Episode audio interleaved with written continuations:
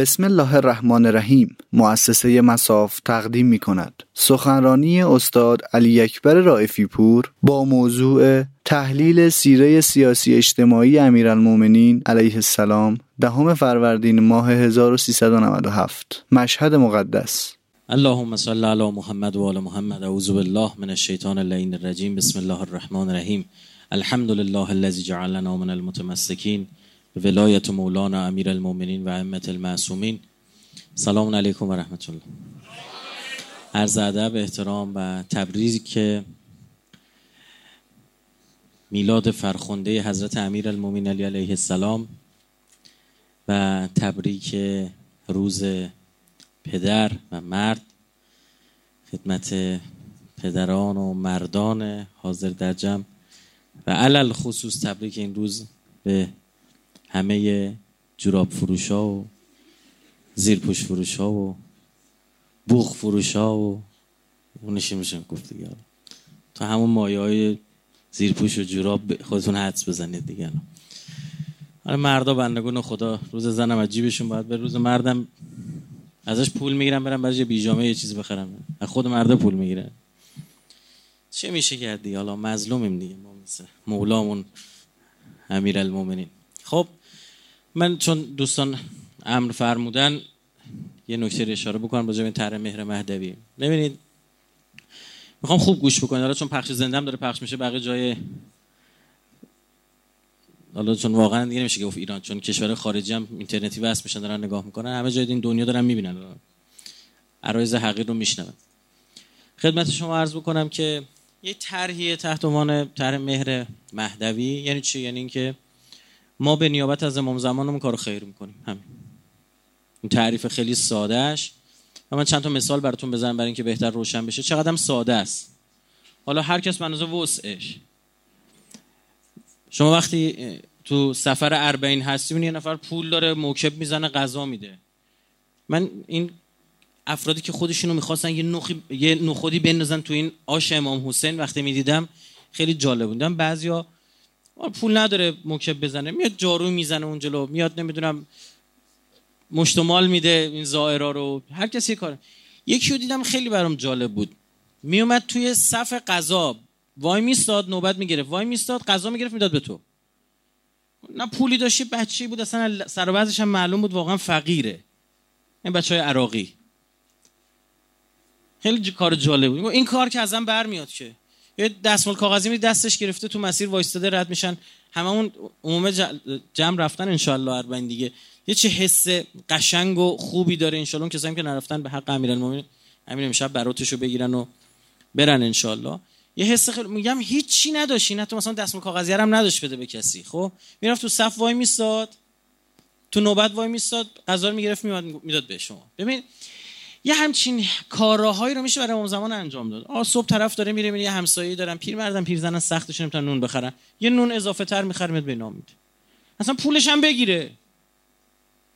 همین که زحمت این رفت و آمد به نونوایی رو از این پیرمرد و پیرزن گفته خیلی کارو بزرگه. آقا پسر دختر خانم دست درد نکنه، شما برای سلامتی امام صلوات بفرستید، همین میشه. یه صلوات الله شما بفرستید.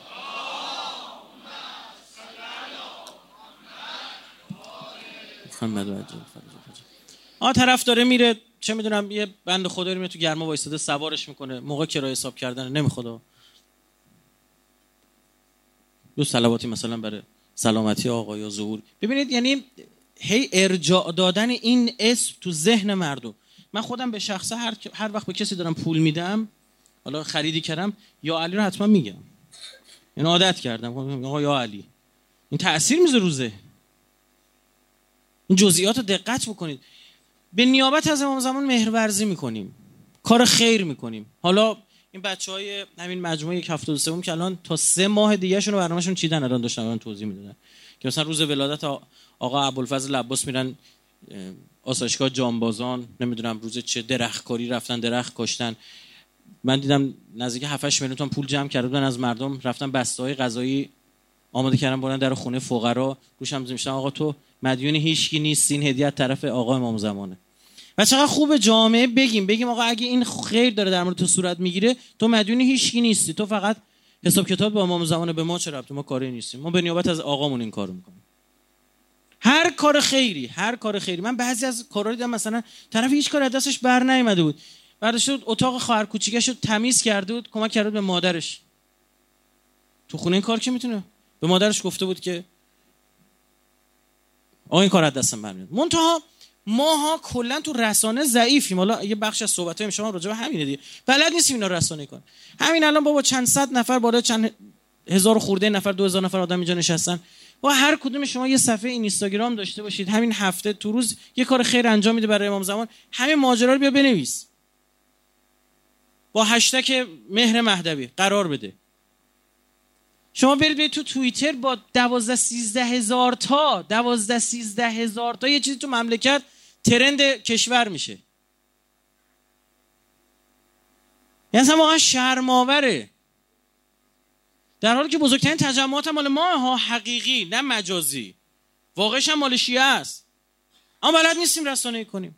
15 میلیون جهود دنیا رو گرفتن. کل جهودای دنیا، یهودیای دنیا 15 میلیونه.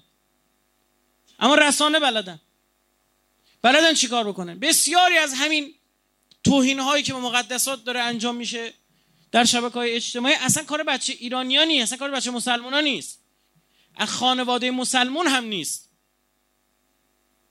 گروه‌های هم عربستان سعودی درست کرده، هم اسرائیل درست کرده، آموزش زبان فارسی گذاشته، در پایلوت هم در بروسب شروع کرد دیگه. فارسی یاد میدم، میگه آقا بیاد به مقدسشون توهین بکنه که قبه یه چیزی شکسته بشه. اسم آیدیش هم میاره میذاره مثلا محمد، علی، حسن، حسین. تو میگه با اسم علی چه اینجا توهین داره میکنه؟ بازی میخوام، چون رسانه نمیفهمیم. از قدیم هم بلد نبودیم، همیشه هم به رسانه باختیم. بس دیگه یاد بگیریم دیگه. ما واقعا حضور داریم. چرا نباید ترندهای اول مربوط به امام زمان باشه؟ چرا نباید هشتگ های اول مربوط به امام زمان باشه؟ همه میسپرن یکی دیگه انجام بده. آقا به قرآن دنیا خیرتو میگیرن، قسم دارم میخورم. میرفتن از یه سردابی آب بردارن بیارن، حوصله نداشتن، میان بالای حوضی رو پر کنن با مشک. یکی اینا زرنگ بازی در آورد و گفتش که ولش کن، مشکش باد که سرشو بس کن، میرن بالا اون لایه مشکا دارن خالی میکنن، ما هم یه الکی تکونی میدیم، فکر میکنن آبش خالی شد. اومد بالا دید همه تعارف میکنن، آقا شما بفرمایید. دیدن همه همین فکر به سرشون زده، همه باد بردن بالا. هممون گذاشتیم یکی دیگه انجام بده. من خودم والله شروع کردم، یعنی این چیزی که نمیتونم توصیه بکنم، کاری که انجام نمیدم که پوستم هم کنده شد خونه تکونی. اولین کسی که خیر ما رو گرفت خانمون، یه مهر مهدوی تو خونه انجام بده.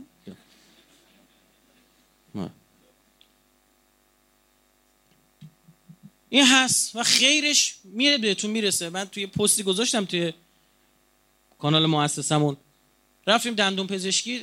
انقدر من سرم شلوغ، وقتم کم دندون پزشکی برم، آب سرد میخوریم، اذیت میکنم. شب دیگه نابودمون کرد مرد دیگه. از 7 شب گرفت تا 12 دیگه آروم شد. من خوابیدم، گفتم فردا میرم دندون پزشکی. بعد تماس گرفتیم با دوستان و یه جایی رو پیدا کردیم، رفتیم. و بعد من خدا 2 بعد از ظهر 2:30 تا 10 شب رو دندون من داشت کار میکرد. 10-12 تا دندونو پر کرد. نمیدونم یکی عصب کشکی اصلا سرویس کرد دیگه. بعد خدمت شما عرض بکنم که آقا می‌خواستیم حساب بکنیم با بهترین تجهیزات و تکنولوژی. هم یه آدم جالبی هم بود، مثلا یه بر دیوار فقط این سرتیفیکیت‌هایی که از دنیا گرفته بود و دانشگاه‌های معتبر جهان سخنرانی داشت و چی می‌دونم این چیزا بود، در دیوار زده بود. بعد استقلالی هم بود، وقتی چون دهن منم بسته بود چیزی نمیتونستم بگم، یه روز تیکه مینداخت به پرسپولیس و این چیزا، ما هیچ چی نمیتونستیم بگیم، فقط با چشامون یه اشاراتی بهش می‌کردیم. بعد اون وسط می‌خوند، چیزایی میخون ما نشنیدیم، بعضیشو شنیدیم، دوستاشو تونستیم شناسایی کنیم. یه ابی و سعید حدادیان رو وسط تونستیم شناسایی کنیم. بقیه‌اش هم نمیدونم کسایی موندن. کیم گفتم اصلا فائزه خوندن، فائزه دیگه کی مون نمیشه. خل آدم جالب و کروات هم میزد. نماز اول وقتم کارو تعطیل کرد. نماز اول وقت تو وایسادیم، نمازم به جماعت خوندیم و 2 تا سجاده ترتمیز. این اکوی اینو بگیرید آقا، باندو برگردون. آره خدا بگم چی کارت نکنم. حالا خوب عنایت داشته باشید ارزبنده رو. یعنی آدم جالبی بود. وقتی ما رفتیم حساب بکنیم، هر کاری کردیم میگم پول نمیگیره. آقا پول لوازمتو بگیر. گفت نه. آقا چرا؟ گفت مهر مهدوی. نگو این کمپین رو دیده بوده. نه دیگه، میگه آدرسش بده ما پاشیم بریم اونجا. او همچین زجر یزیدی رو یادت میده اونجا به جا مهر مهدوی تا حال جا بیاد. متوجه چی میگم؟ بعد من هر چی ایشون اصرار کردم برگشت گفتش که داشت منو بدرقه میکرد. من خود تا پایین مطبش به من اومده، خیلی احترامم گذاشت. گفتش که آدم یه کسی باشه، بابای مولتی میلیاردر باشه، بچهش کارمند باشه، از بچه پول طلب داشته باشه، بابای شاکی نمیشه. حالا بماند من چی جوابشو دادم. گفتش که مگه خودت تو سخنرانیت نمیگی انا و علی ابوا هذه الامه، من و علی باباهای این امتیم، منم با بابات حساب میکنم. گفت شما داری برای امام زمان کار میکنی، منم میخوام این کارو انجام داده بشه. هر کاری هم کردم ازشون که مثلا یک برداشت عینک زد و ماسک زد و نمیدونم چه زد که توی عکس چهرهش هم شناسایی نشه، یعنی با نهایت اخلاصش. من اجازه گرفتم گفتم همین عکسی که اینجوری خودتو پوشوندی و استتار کردی بگذاریم که این نشون بدیم آقا اینطور خیر و برکت دامن خودتو میگیره، دست خودتو میگیره. ویژگی نور همینه، وقتی انتشار پیدا میکنه میخواد به این آینه به اون آینه ببینه تا کجا روشن کرد. حالا شب عید می شوخی هم بکنیم دیگه. برعکسش هم هست، وقتی یه تلخی تو جامعه تزریق میکنید پخش میشه. صبح بلند شده مثل برج ذره ماره. امیرالمومنین خلیفه دوم گفت من به تو حکومت نمیذارم بعد من برسی. هر چی گشت یه ایرادی پیدا کنه نتونست. گفت تو شوخی زیاد میکنی. یعنی ایراد مولای من شما این بوده که شوخ بوده. شوخ یعنی خندرو، نه که یعنی بزلگو، نه به معنی لودن زبونم لود. حالا بعضی من نمیدونم اسمشون گوشن شیعه برج زهره مارن، نه شیعه علی نیستن، شیعه همونن، شیعه کسای دیگه که به خشونت معروف بودن، شیعه امیرالمومنین نیستن. بابا یه لبخند میشه احسان کرد، میشه خیر رسون به جامعه و این اثر میذاره. صبح بلند میشه با نفر دعوا میکنی، حواست نیست، توی ماشین به یکی فوش میدی، حالیت نیستش، میینه همون آدم معلم بچته، همین اعصاب خوردی رو میره سر بچت پیاده میکنه. بعد همون بچه میاد خونه ورور جادو میشه دیگه، نمیتونی جلوشو بگیری. اون باز رو مخ زنت میره، اعصاب زنت بعد تو میمونی و زنه زب در ده شده میاد سراغت مثل اجدای افسر. خب پینا سر بعضی فکر میکنه اینجوری آقا، بعضیا استخر میرن میرن گوشه استخر کاری میکنن، من زرنگنو تو یه متری کاری میکنم یا 5 متری شنا میکنن. باشه که عمو جان دو تا نکته داره، اول اینکه آب سیاله، این آب یه 5 دقیقه بعد همون تو 5 متریه، هم 5 متری داره آب میخوری هموناست. دوم هم این که عزیزم اون لحظه بود تو 5 متری تو 1 متری داشتی کارایی میکردی یا آقای کنارت بود، اون قبلا تو 5 متر اون کارو کرده که تو داری میری اونجا. خب جامعه یعنی همین سیاله، میرسه به خودمون، چه خیر چه بدی، یه عطر بوی عطر میزنه همه جا رو میگیره. اعمال خیرم سیاله. یه بچه شیعه یه آدم با تراوت سرزنده، کسی که خیرش به مردم، مثل مردم نگاهش میکنن کیف میکنن، یعنی نظافت من الایمان، از تمیزیش میفهمن بچه مؤمنه. حالا بگو کجا فهم مؤمنه این چقدر ریش داره؟ آقا اگه اونم نشونه است والا نظافت هم نشونه ایمانه. طرف بچهش ترتمیز باشه، ننه باباه بلده تو خونه فک فامیلش بگه چه بچه مؤمنی دارم، ببین چه نظم و نظافتی داره، چه بچه مؤمنی دارم، یا میگه بچه قرتی دارم. ما تعطیلی بس مظلوم اهل بیت گفتن دست ماها، گیر ماها، من میخوام دفاع هم بکنیم از همش. مظلوم امیرالمومنین که گیر ماها افتاده. نباره من حضرت مسیح و مسیحی ها میکشتن نشسته 10 تا بچه یتیم بغل کرده داره دست میکشه سر این، یه گردو میذاره تو دهن اون، یه خرما میذاره تو دهن امیرالمومنین. هر جا کشتن یه شمشیر و یه شیری و من میخوام شمشیر رو بکشه، به قول مرحوم کافی میخوام گردن طرفو بزنم. بابا اسلام دینش زندگی بخشیدن، حیات بخشیدن، دین زیبایی. از سخت‌ترین و زشت‌ترین چیزها زیبایی بیرون میکشه. از من نظر من شما زشت‌ترین صحنه هستی تکه تکه شدن عزیزمون جلو چشمونه، اما حضرت زینب میفرمون ما رأیت الا جمیلا، من نمیفرماد زیبا بود، میفرماد اصلا جز زیبایی چیزی نه. ما رأیت، من چیزی ندیدم الا جمیلا، جز زیبایی. چی به جوری شما حرف میزد؟ مگه چیز غیر زیبایی هم اینجا بوده؟ با اینا جوک که نیستش عزیزم، اینا معارف دین من و شماست. فقط از دین هم نماز و روزه رو فهمیدید ها؟ فقط همین شد دین؟ آبروی مؤمن از خونه کعبه بالاتره، دینداری نیست که غیبت نکنی، تهمت نزنی.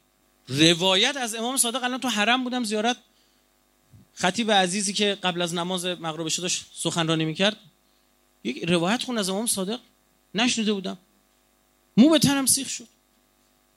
و طرف اومده گفت دو نفر با هم دعوا کردن، یکی با یکی ظلم کرده. میگه امام صادق میفرماد که ما اون کسی که داره در حق مؤمنی ظلم میکنه، من امام صادق لعنتش میکنم یا خدا.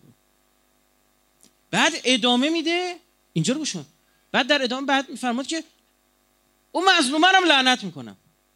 اون مظلومه رو دیگه چرا لعنت میکنه؟ میگه نباید با هم قهر بمونن، دو تا مؤمن که نباید با هم قهر بمونن. ظلم کردی، رابطتون خراب شده، برو عذرخواهی کن. به ابلیس درونت مگه میذاره؟ میدونم ظلم کردی ها. بعد حضرت میفهمد اونی که در حقش ظلم شد، اون چرا نرفت این رابطه رو درست کنه؟ دو تا مؤمن مگه با هم قهر نره صبح تا شب؟ اینا شما خانما خواهر شوهر و مادر شوهر رو نمیدونم این به او فوش بدونه، شما هم همین فکر نکن خوشتون بیاد. مثلا ما مردا کمتر خودش، من مشاور خانواده هم هستم، دیدم الحمدلله. این دردآور دین اینام هست. از امام صادق اینا رو بگیر، احترام پدر مادر یاد بگیر از اهل بیت. سخنرانی موضوعش عوض شد کلا. آقا امام سجاد مادرش کنیز بود، سر زام از دنیا رفت. اینکه کی بوده بحثای مطرح شد، اما من الان تحقیق کردم، مورخین کاری ندارم چون همه چی هم تو تاریخی نباید بیرون بکشی. بعد بحثای اعتقادی خودت، روایت اهل بیت هم بررسی بکنی، مثلا شیعه که صدر اسلام خیلی تاریخ محکم و چیزی نداره. ما دیده، من خودم وقتی بحث میکنم برای اینکه برای اهل سنت هم قابل استفاده بشه، همش از کتب اونها هم میارم. ما روایت اهل بیت داریم. بله ظاهرا من به اون نتیجه رسیدم، اینه که این صحت داره که مادر امام سجاد دختر یزدگرده. این در زمان خلیفه سوم خیلی نگران بود امام حسن امام حسین یک وقت قیام نکنه، چون اوضاع حکومتیش بسیار آشفته بود. اینقدر فک و فامیلاش آورد سر کار و جوری شده به همه انتقاد میکردن بهش، از جناب عایشه بگی تا طلحه و همه، مثلا هر جا میشستن نقل مجالس این بود که بهش و متلک انداختن، فحش دادن، اینطور. خب خیلی نگران بود از کسایی که خیلی استرس داشت. میگفت حسنین، میگفت اینا چون بچه پیغمبرن، اینا اگه علم خلافت وردارن، انقدر که از حسنین میترسید از امیرالمومنین نمیترسید. و اگه اینا علم خلافت وردارن، مردم به خاطر پیغمبر شاید سراغ اینا برن. تو این جنگ ها دو تا از کنیزایی که دستگیر شده بودن، یعنی به اسارت گرفته شدن، اسیر جنگی بودن و آورد هدیه به قولی داد به امام حسن امام حسین، دو تا خواهر، دو تا دخترای یزدگرد. این بزرگواران هم قبول میکنه و با اینا ازدواج میکنه، هر دوتا هم با هم باردار میشن. همسر امام حسن سر زا مادر و بچه با هم فوت میکنن. همسر امام حسین مادر فوت میشه، فرزند که امام سجاده علیه السلام زنده میمونه. بعد یه ولدی میگن، یه کنیزی او رو بزرگ کرد، یعنی مادر خودش هم نبود، اون کسی که بزرگش کرد، چون طبعا مادرشون از دنیا رفته بود. جالبه میدن آقا امام گوش کنه تو رو قرآن، اصلا مو به تن آدم سیخ میشه. میدن آقا امام سجاد با این کنیز غذا نمیخوره، یه جا تو یه ظرف غذا نمیخوره. سوال شد برش، گفت آقا مادر شماست، عملا شما رو بزرگ کرده، چرا این کار میکنی؟ حضرت فرمود میترسم تو یه ظرف باهاش غذا بخورم، نکنه قبل از من میخواد لقمه برداره، این تیکه ظرف و این لقمه رو نشون گرفته، من یه وقت اون تیکه از غذا رو بردارم. انقدر به من احترام داره. یک کنیزی که مادر خودش هم نی بزرگش کرده. این رفتار اهل بیت ما با پدر مادر، این رفتار من و شما با پدر مادرمون. مادرم میگه من دوست دارم و استاد شما گفتید و میخوام برم دلشو به دست بیارم، اما سختمه. یه چیزا بکشون ابلیس پدر سوخته درون تو. گفتم برو دستشو ببوس، گفت خجالت میکشم. تو خجالت؟ آره میدونم خجالت میکشید، نه میدونم، بهم گفتن دیگه. ما جوونا رفیقیم. من میگم گفتم به بهانه کشتی یه چیز بگو، حالا میریم زیر یخمشو بگیریم و دستشو ماچ کن، با شوخی و اینجور چیزا شروع کن، قبه شکسته میشه. بعد ببین از روزی که همین احتراما رو میذاری، ببین برکت به زندگی ساری جاری میشه. بعد اومده بهم میگه آخه با رو مخم میرن، معلومه دیگه، دقیقاً من رو مخت برن بهشون احترام بذاری. وقتی رو مخت نمیرن بهشون احترام گذاشتی کشتی خودتو. والا رو مخم نمیرن بهشون احترام میذارن. نه بیا بزنشون. جان من. مردم رد دادن. چیزای بعضن ما میشه مثلا یقین میکنی که رد دادن. آقا بیا. این هم رد داده میگه سر ساقی سلامت.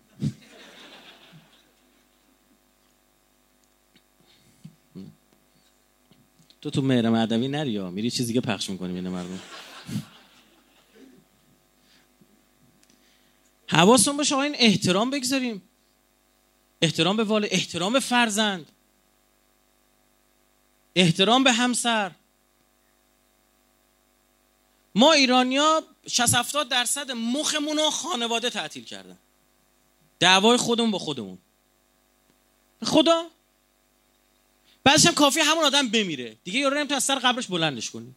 بابا این تا زنده بود داشتی سکتش، بابا سکتش خوب شد که رسیدی به آرزود. ما چیکار داریم میکنیم؟ با اسم شیعه رو خود وردار، حرف مفت نزن، نگو من شیعه، آبروی اهل بیتو نبر. امام صادق فرمود کونوا لنا زینا ولا تکونوا علینا شیئا. ما یه زینت ما باشیم، ما آبروبری ما نشه. هر غلطی میکنی فردا میگن اینا شیعه‌ان، شیعه علی هم اینا. بعد دین ابعاد دیگه هم داره برادر. بله نه اونجاش که به نفعشونه، همه اوستا خدا همچین بلد میشن که نگو. طرف آقایی رو ما دیدیم نمازشو بلد نبود، خطبه متعه رو حفظ بود، صیغه کردن رو حفظ بود، اون خطبه نماز بلد نبود، نمیتونست نماز بخونه. نماز میخون تو یه سوره حمدش 25 تا غلط داشت، 7 تا آیه 25 تا غلط داشت. بعد اونو فول بود با لهجه فصیح عربی قریشی هاشمی برات. ما اونجاشو دوست داره دیگه. دین نمیشه یه تیکشو خوشم اومد یه تیکشم. اون کسایی که جلوی اهل بیت وایستادن گفتن یه تیکش خوشم یه تیکشو نه دیگه. آره اینجاش این که باید به حرف خلیفه خدا گوش بدید خوبه. چرا؟ چون خودمون خلیفه ایم. ایناشو گرفتن. اونجاش گفتن چجوری خلیفه بعد انتخاب بشه؟ نه خودمون خدای بلدیم. حواسشون جمع باشه، من ناراحت نکنید، عصبانیشم خطرناک میشیم، چیزایی میگم بعدن شر میشه، بخش زنده هستم میشه جمعش کرد. خب امشب میخوام راجع به بحث مهمی صحبت کنم، یه خورده فضا حالتون گرفته میشه الحمدلله، اما یه خورده شاید به خودمون بیاد و لازمه، شاید اکثریتتون به این شکل حالا میخوام عرض بکنم، فضا رو براتون ترسیم بکنم، شاید کار نکرده و شلون که اهل مطالعهن. حالا به کنار میخوام راجع حکمیت صحبت بکنم، چون یکی از مظلومیت‌های امیرالمومنینه که از دردهاست حکمیت، و بسیار هم مرتبطه، به نظرم ربط داره به ما. اولا بدونید که اهل بیت حکومت رو برای این نمیخواستن که برن مثلا باش پوز بدن که مثلا من حاکمم، اینا برای من تو شما هاست، برای منه، عقده‌ای میشه مثلا وزیرم، سفیرم، وکیلم، رئیس جمهورم، دونم کیم، خبریه. نه اهل بیت همه چی زمانی به درد میخوره که بشه باهاش یه کاری کرد، یه کاری هم یعنی برای خدا و خلق خدا بشه کاری کرد. اگه با حکومت میشه بریم ها، و الا نباید بتون مسئولیت بهشون گردنشون. مسئول یعنی کسی که مورد سواله. تو جمهوری اسلامی باید اینجوری باشه، یعنی آقایون باید جوری باشن که وقتی شما میخوای ببینن اگر من این مسئولیت رو قبول بکنم بهتر میتونم خدمت بکنم، بخوام بره مسئولیت رو قبول کن دمش گرم. نه اینکه برای اینکه تو دلش مونده طرف مثلا هر بار شرکت میکنه و نمیدونم از این ماجرا داریم دیگه. اینو لحاظ اهل بیت اگه سر بحث خلافتش به شما بگم دنبال این نبود، بیاتون امیران بوسید گذاشت کنار 25 سال گفت نفهمیدید مثل الامام که مثل الکعبه.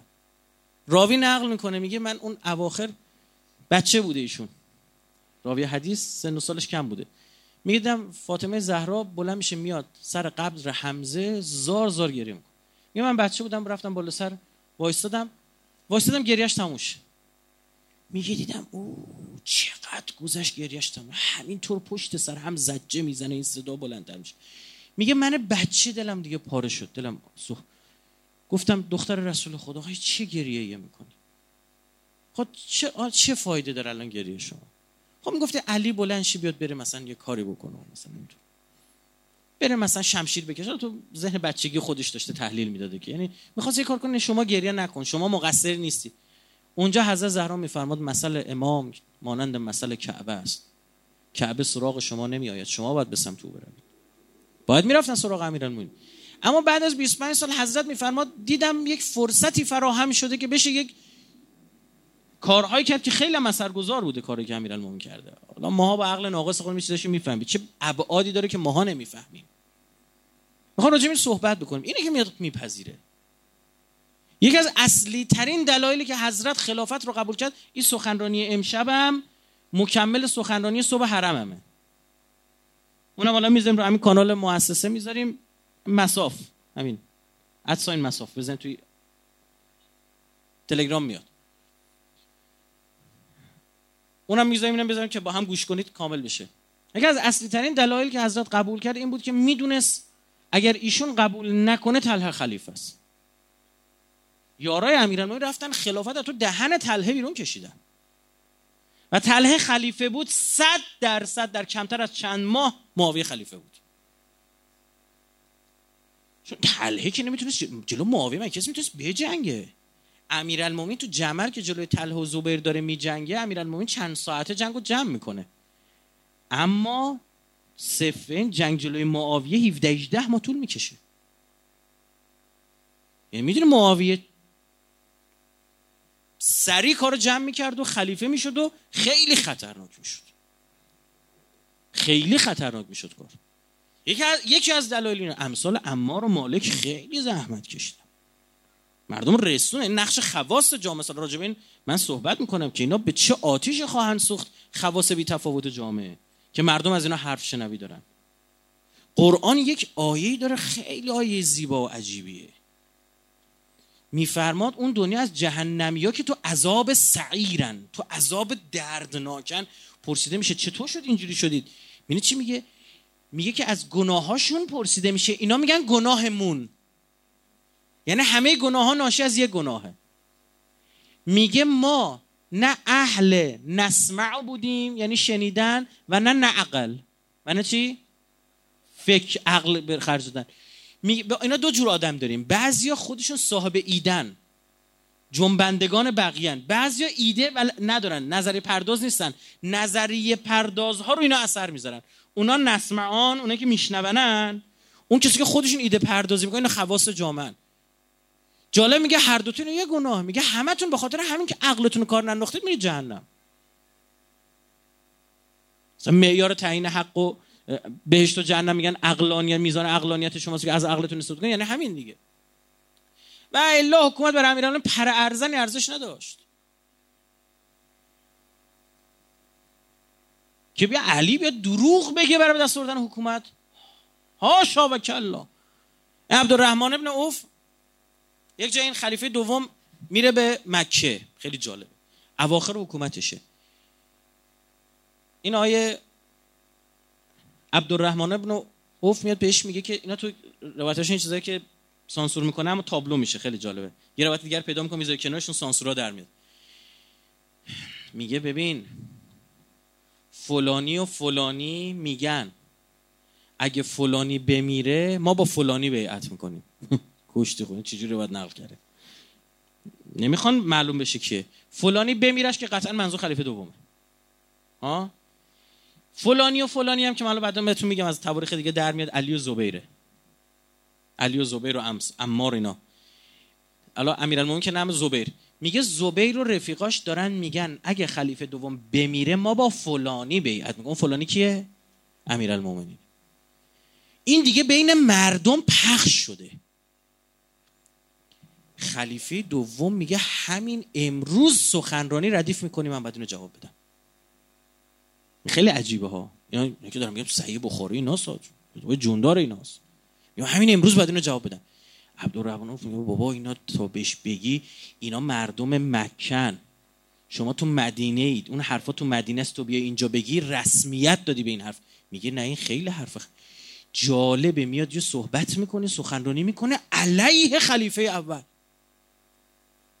شگفتا میاد میگه آقا بیعت با خلیفه اول فلته بود، فلته یعنی یک کار سرسرکیه بدون تعقل اشتباه.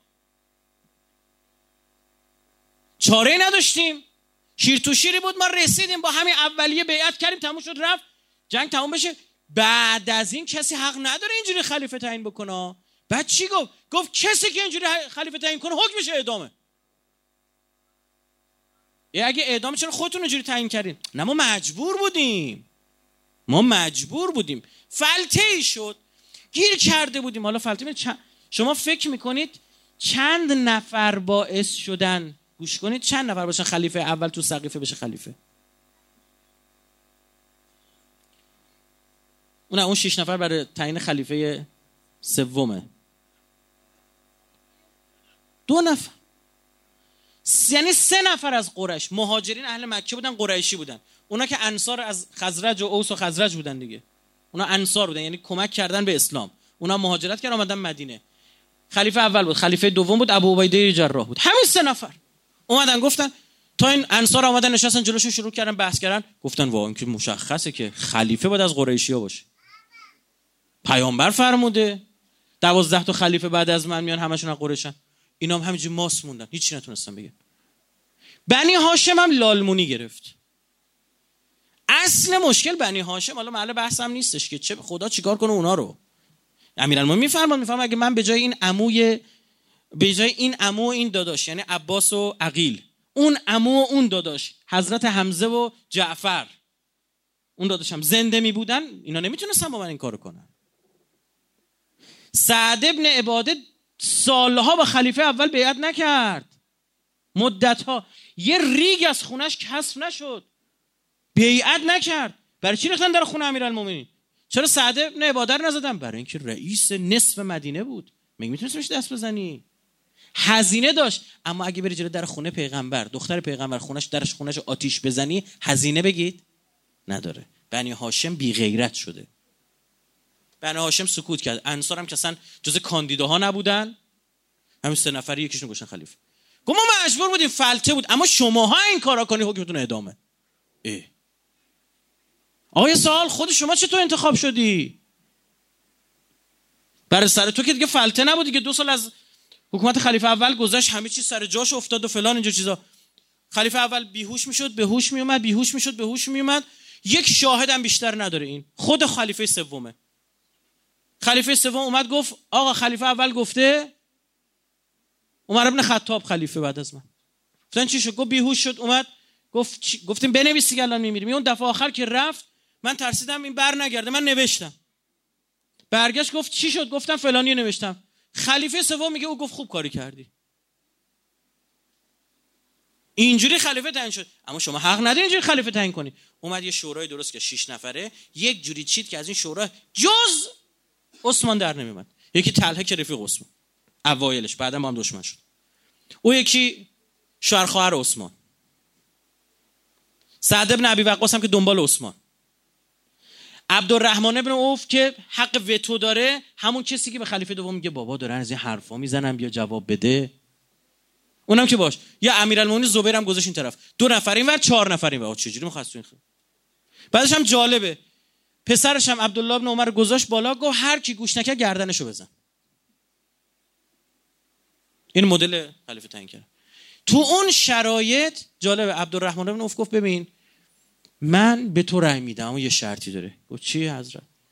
اگه عبدالرحمن ابن عوف میومد اینور، از 4 نفری که کم شد به 2 نفر اضافه میشد، اینور میشد 3، اینور میشد 3، برابر میشدن. اما خلیفه دوم گفته بود هر اگه 3-3 شدن، کسی که عبدالرحمن ابن عوف تو اون گروهه، اون میگه رئیس 2 تاست، میچربه.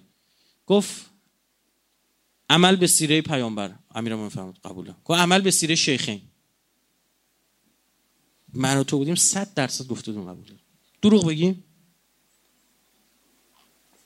خیلی هم مسئولینمون گفتن وعده‌های انتخاباتی دروغ، یعنی همین. آره این کار میکنم، آره این کار میکنم، تو فقط به من رأی بده جون مادرت، یعنی همین دروغ. یه چی اینو به امیرالمومنین نمیخوره. بعضی از این آقایون تعارف که نداریم که. گفت عمل به سیره شیخین. حضرت فرمود خیر. بعد حضرت گفتش که مگه شیخین سیرهشون متفاوت از سیره پیغمبر بوده؟ اگه این سیره پیغمبر بوده من که سیره پیغمبر رو قبول دارم، اگه نبوده شما از من انتظار دارید کسی که سیرش مثل سیره پیغمبر نبوده او رو برام قبول کنم؟ یعنی چیز مخالف پیغمبر. گفت ببین علی این حرفا رو من نزن، دادگاهی جواب بده آره یا نه. حضرت فرمود نه. گفت خداحافظ. 13 سال عثمان شد خلیفه، 13 سال بر 4 سال پشتک وارو 20 تا پشت سر هم میزنن، 13 سال بوسید گذاشت کنار. علی آدمی با دروغ بیاد سر کار. این قصه رو جمع کن. اصلا حکومت اصلا میخوام حکومت کنیم که دروغ نباشه. وسط جنگ سوال اعتقادی پرسید. اون داره میجنگه، یا امیرالمومنین چیه؟ چیکار داری؟ آقا اگه مثلا اینجوری بشه، یکی اومد گرور کشید اینور گفت مردی که دیوونه شدی وسط جنگ داری این سوال. حضرت هم کارش نداشته باش، ما برای همین سوالا داریم میجنگیم. اگه این مشکلات عقیدتی نمی بود اینا جلو من وای نمی ایستادن، به قرآن ناطق شمشیر نمی کشیدن. امروز ول کردن یک دیگه کارو، مردم در شبهات قوتورن، جوانام دارن دست و پا میزنن تو شبهات، چسبیدن به کثافت کاری سیاسیشون و یه کاری کردن که سیاست مساوی بشه با کثافت کاری با این رفتارها. فقط صندلی رو به دست بگیر. لامصب من نمیدونم اون صندلی به دست بگیر به چی برسی. یه الگوی امیرالمومنینه این مدلش. مگه اونهایی که مسئولیت داشتن تو همین مملکت الان نیستن؟ مردن. یه شب اخبار آقا فلانی رفت. کو چقدر برد؟ 1.5 متر بیشتر جا برد.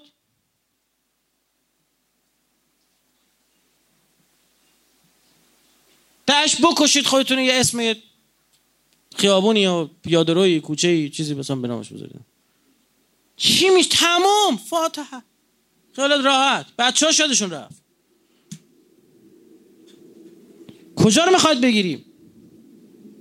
اینا مشکل پیدا کرده که باید حل بشه. امیرالمومنین به حکومت میرسه، رویه رو تغییر میده. یه عده از صحابه مفخور بار اومدن صبح تا شب دارن میخورن و میلنبونن، چون عرب عدنانیان قریشیان بیشتر حقوق میگیرن. زودتر مسلمان شدم من بیشتر حقوق میگیرم. عجب. جزء مدل فیش حقوقیه که در زمان خلیفه دوم باب شدیم که زودتر مسلمان شدی ضریب داشت. در من سخنرانی فتوحات غیر اسلامی ما حتما گوش کنید. سخنرانی که اخیراً کردم وایسش روی کانال هست، فتوحات غیر اسلامی، پاورپوینتش هم میدم بذارن، میاد تصویرش هم میذارم، چرا نه، تدوین میشه میاد، خوب نه داشته باشید. ما گذاشتم بگم 3 ساعتی بگم شد که آقا فتوحاتی که اینا انجام، فتوحات درصدی، برو فلان جا رو بگی 10% مال خودت. یارو اصلا دغدغه‌ای نداشت طرف مسلمان میشه، یه جایی رو میگیره میگه جزیه میدی یا بکشمت. جزیه یعنی پول. میگه جزیه میدم. میگه خداحافظ. میخوای ارمنی بمونی، زرتشتی بمونی، خورشید پرست بمونی، هر چی اینا شده. بعد علی بن ابی طالب اومده، اون تازه مسلمان موالی با اون صحابه زبیر و طلحه و ایکس و ایگرگ و زد مساوی باید فوق بگیرن. روز اولی که به خلافت رسید، همون روز اول گفت برید عبیدالله ابن عمر رو پیداش بکنید. دن چرا؟ زمانی که ابولولو ترور کرد خلیفه دوم رو، یه ایرانی دیگه بود از حاکم شوشتر بود به اسم هرمزان بنده خدا، این مسلمان شده بود تو فتح شوشتر یا توستر مسلمان شده بود، کمکم میکرد تو سرزمین اسلامی. این پسر خلیفه دوم گوی ایرانیه زده اونو کشته، من میگم این یک ایرانی رو میکشم، رفت او بدبختو زد کشت. بعد خبر رسید به امیرالمومنین، امیرالمومنین اعتراض شدید کرد، گفت من که الان دستم بسته است، در اولین روزی که من دستم باز بشه بتونم، یعنی قانون دستم باشه، من این قصاص توی مسلمون کشتی. آقا 13 سال از این واقعه میگذره، امیرالمومنین به خلافت میرسه، هنوز پاشنه حکومت رو نکشته، میگه برید عبیدالله بن عمر برده بگیرید. اونم در رفت تو سپاه معاویه، بعدن تو صفین کشته شد. ولش نکرد مولا. این عدالت گفت تو گفتی ایرانی تونستی بکشیش؟ این علی رو بر نمیتابن. این علی خطرناکه. این علی گند زده از نظر این آقایون به تمام فرهنگ جاهلیت اینا. فرهنگ جاهلی تو رگ و پوست و خون اینا رسوخ کرده بود. شما نمیدونی وقتی امیرالمومنین عمرو ابن عبدود رو میکشه میگه ایول پهلوان مسلمان زد پهلوان رو کشت. نه، عمرو ابن عبدود آمری قریشی رو کشته. میدونی یعنی چی؟ یعنی دیگه قریشی‌ها نمیتونن جلوی غیر قریشی‌ها، جلوی بنی مثلا جلوی فلان قبیله پوز بدن بگن پهلوان ما اینجوری بود. فهمی چی شد؟ آقای گلشون رو زد زمین. الان تو فوتبال طرف براش مهمه مثلا اهل کدوم دین این بازیکن، نه اون مثلا تیموری آندرانیک تیموریان ارمنی داره مثلا تو فوتبال بازی، مسلمونی ارمنی بودن که مطرح نیستش که، بازی مطرح و تیم مطرح. ها این پرسپولیس و استقلال این شوخی ها این مسخره بازی اونجا هم همین بود. امیرالمومنین به عمرو بن عبدود فرمود وقتی اومد تو جنگ خندق اصلا فرمود که ببین سه تا راه داری، یکی که بیا اسلام بیار، دو برو به کارت برو اصلا تو این جنگ نباش، سه کشته میشی. این کری خونیه دیگه، یعنی حالت چهارمی که من علی کشته بشم نیست دیگه. بعد گفت اولیش که ما دین پدرانمو چیکار کنم، دومیش هم که من پاشم برم عمرو بن عبدود میدون جنگو ترک کنه، زین پس مادران برای کودکانشان چه قصه هایی بگویند. گفت بوته اسطوره اینا میشکنه. قاتل ابطال هم دو ندبه میخونید، ابطال بطل یعنی پهلوون. گفت پهلووناشونو کش و ناوش زعبانم گرگاشونو کشید پایین. این علی ازش همچین کینه هایی وجود داره، انگار که زبونم لال ببخشید اینجا این باعث شد تیممون ببازه. تعدلشو مونده بود همون هاشمیه ها، همون بنی هاشمی که میگه کجاست اینا تو دلشه، همون بنی هاشمی تو دلشه. چرا تو این همه ما همه رفتیم خواستگاری این شد شوهر فاطمه؟ هیچ چیزی به اندازه ازدواج امیرالمومنین به حضرت زهرا به اینا فشار نیاورد، چون تنها ازدواجی بود که آقا رسول الله میفرمود دست من نیست، خود خدا دامادو تعیین میکنه. یعنی داماد منتخب خداست. خود خلیفه سوم، خلیفه دوم میگه سه تا چیز علی داشت که من حاضر بودم دنیا رو بدم یکی از اونها رو به دست بیارم. میگن چی؟ همون اولی میگه که شوهر فاطمه بود. انگار که پیامبر یه هدیه ویژه تو این همه آدم، پیامبر که نه، خدا به امر خدا بود، به امیرالمومنین داده بود. شما وقتی نفر کینه رو بردارن، حسادتو بردارن، حسادت یکی به دل بگیرن، بخوان اذیتش کنن، چیکار میکنن؟ هدیه رو میشکنن. همین کارو کردن. بس شرایطو درک کنی. تو این شرایط امیرالمومنین به حکومت رسید، جنگا شروع شد، جمل، صفه، نهروان، 110-20 هزار تا کشته، 110-20 هزار کشته برای جمعیت اون موقع. میگه کسی رو پیدا نمی کردی یتیم نشده باشه، پسری از دست جوونی، همه جا کوفه صدای گریه بود. یکی از این عزودی‌ها بهش میگه چرا با علی در افتاده؟ میگه برای چی در نیافتم؟ 2500 نفر، خود رقمم زیاد گفته، میگه 2500 نفر از بنی عضد رو در جنگ‌هایی که علی رو انداخت کشته شدن. انقدر کشته دادیم که فرصت نمی‌کنیم به هم تسلیت بگیم، هر کس نشسته سر جنازه خودش. از نظر اینا امیرالمومنین سیاستمدار خوبی نبود. چرا؟ چون سه تا دیگه خوب بلد بودن برن ایران و روم و مصر و اینا رو فتح کنن. علی سه تا جنگ کرده، همش با خود عرب‌ها، هیچ کی دیگه نیست غیر اینه. ابن تیمیه میگه دیگه، میگه این علی سه تا جنگ داشت، هر سه تاش با خود ماها بود. چون امیرالمومنین گفت مشکل خود شماهایید، مشکل شما همین فکر کرد مثلا اسلام هم میگه آقا یه شهادت بخون مسلمان شد الحمدلله حله. هیچی از اسلام نفهمیده، بت پرسته شده الله پرست، هیچی نمیفهمه. همون رفتارا، همون حرفا، همون اصل ماجرا، خوی ماجرا، همه چی حفظ شده. همین شرط درک میکنیم. جمل رو انداختن، صحابه پیامبر جلو امیرالمومنین ایستادن. کی؟ زن پیغمبر اومد جلو امیرالمومنین. همسران دیگه‌اش بهش گفتن بشین تو خونه. مگه آیه نازل نشده؟ وقنا فی بیوتکن، بشینید تو خونه‌هاتون. اصلا خدام عمدن آیه نازل کرده بود این روزا. در مورد برخی از اینا پیامبر هشدار جدا داده بود علاوه بر آیه قرآن که هر موقع این اتفاق افتاد بدونید داری اشتباه میکنی. که خود همسر پیامبر بهش پیامبر فرموده بود که اگر صدای سگ‌های منطقه حوآب رو شنیدی بدون داری اشتباه میکنی. بهش تذکر دادن، بازم رفت جنگ. در زمان خلیفه اول با اصحاب که زکات ندادن، خلیفه اول جنگید. اونا مسلمان بودن و گفتن زکاتو به تو نمیدیم. تو خلیفه، تو خود گفتی من خلیفه‌ام، زکات خودمون خرج میکنیم. خالد بن ولید فرستاد، اینا مسلمان اینا مسلمان با هم خود جنگیدن، نماز شد. گفتن نماز بخونیم، گذاشتن کنار. خالد بن ولید گفت نماز بخونیم، جماعت هم بخونیم. خیلی جالب دارم من میجنگم، نماز جماعت بخونیم. نماز که خوندن، وسط نماز زد کشتش خالد بن ولید. بعد کشتش، با زنش همون شب زنا کرد، سرشو برید گذاشت زیر دیگ.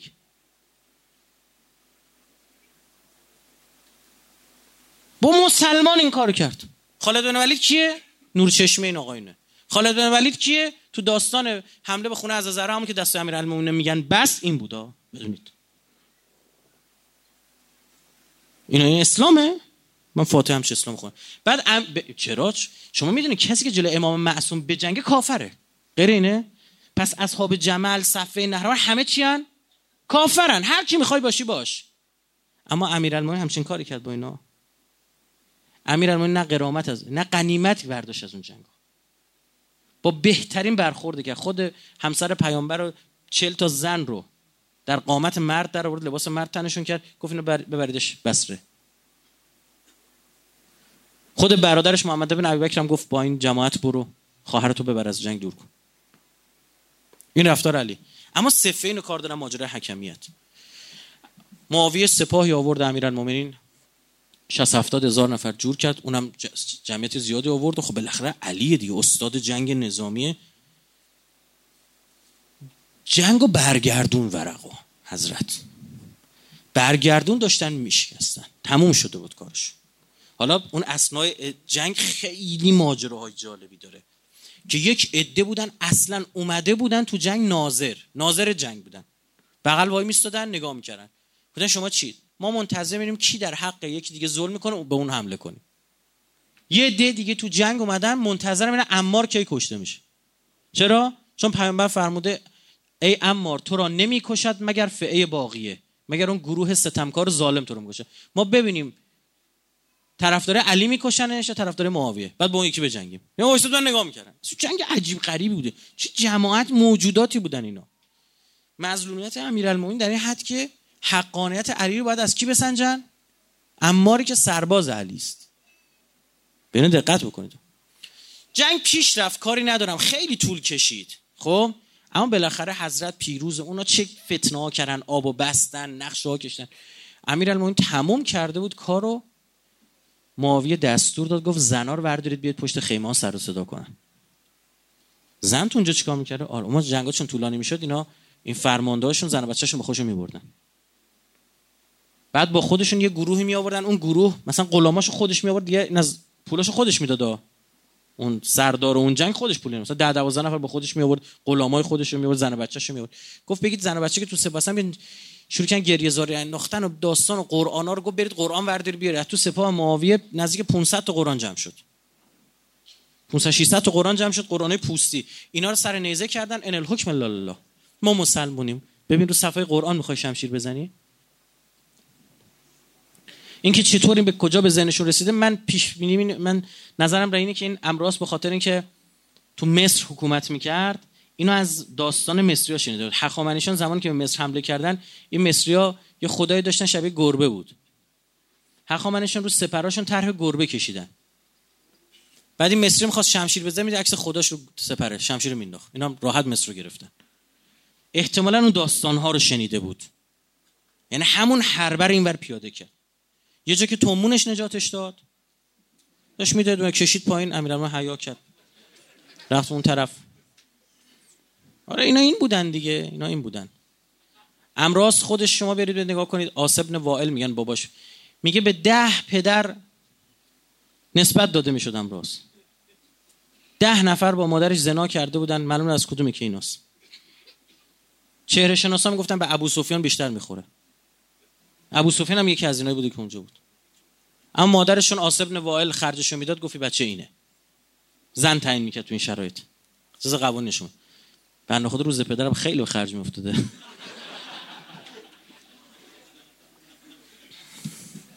در جفت جوراب. یعنی من خب من موندم. چه کسی رو گذاشتید زمین؟ کیا رو رفتید انتخاب کردید؟ اون دنیا چه جوابی دارید؟ ذالک بانهم قوم لا یعقلون، به خاطر که قومی بودن قرآن میگه عقل نداشتن. و انتم تعلمون، میدونستیدم اما عقل نداشتید. خیلی وقتا ما میدونیم اما عقل نداریم. میدونیم یه چیزی بده اما انجام نمیدیم. فکر میکنیم، عقل نداریم. آقا ریختن دور خیمه امیرالمومنین، ما با قرآن نمی جنگیم اصلا، بس چه خبره؟ مسلمان جلو مسلمان، قرآن یه تذکر بود بین ما مسلمونی. ما اونم زجه یه حرفایی میزن، شعاراشون نه تو تاریخ براتون بیرون کشتن براتون میگم. آقا امیرالمومنین مجبور کردن جنگ برده رو، تمام شده بود. معاویه تمام، کله معاویه پریده بود، اصلا سرنوشت هستی عوض میشد. شما جا خدا اونا رو کجای جهنم میندازی؟ اونایی که سرنوشت تاریخ اونجوری عوض کردن، هر چی تو بگی. یعنی هنوز اینجا داعش داره آدم میکشه، سعودیا دارن تو یمن آدم میکشن، گردن اونام هست. ورقو برگردوندن. جنگ پیروز امیرالمومنین، بابا گفتن مذاکره باید بکنیم. با ما پیروزیم، من خلیفه به حقم. همونجوری ابوبکر، عمر، عثمان تعیین شدن، اومدید با من بیعت کردید. من الان خلیفم. چطور اونا هر چی میگفتن گوش میکردید؟ به زن مسلمان زنا کرد، مردشو کش، با زنش زنا کرد، سر مردر گذاشت زیر دیگ، هیچ کارش نکردید. من دارم میگم از امنیت خودتون دفاع کن. فکر امیرالمومنین همینجوری رفت جنگ شروع کرد. شروع کردن حتاکی کردن، دست اندازی کردن، به بیت المال پول. خیلی صبوری کرد. تمام اینا رو خود منابع اهل سنت گفتن، خیلی حضرت صبوری کرد. امنیت مردم به خطر افتاد، اومد وسط. همین درویشا چیکار کردن تو تهران دیدید؟ 2 روز 3 روز آشوب کشیدن با اتوبوس به وسط مردم، بعد یه سمندی رفتن لای اونا، بعد با یه پرایدی رفتن، اصلا ریخته بودن شهر رو به هم. دیدید چقدر حکومت اصلا اعصاب خود ماها خورد شده بود. ما تمامشون کنید دیگه. اینجوری امیرالمومنین صبر کرد در جنگام که 12 نفر رو فرستاد حضرت که آقا دونه دونه پشت سر هم برید بگی علی با شما جنگ نداره، بیاید بشینیم حرف بزنیم. این نیستش که شما بگو امیرالمومنین از راه رسید شروع کرد کشتن. هر 12 تا رو مثل جوجه تیغی تیراندازی کردن، روی اسب انداختنش، بچه رو زمین. این بودن خوارجی که پیشونیشون پینه بسته مثل زانوی شتر. بنده خدایی داشت با زنش رد میشد، گرفتن جلوشو. خب شروع کردن سوالات عقیدتی پرسیدن. بگو ببینم نظرت در شیخین چیه؟ خلیفه اول خلیفه دوم. آقا ما که قبولشون داریم، ما که حرفی نداریم. باریکالله باریکالله. نظر در مورد عثمان چیه؟ اینجوریه. آقا این بنده خدا یه چیزاش پرسیدن، خود برعکس اینا جواب داد.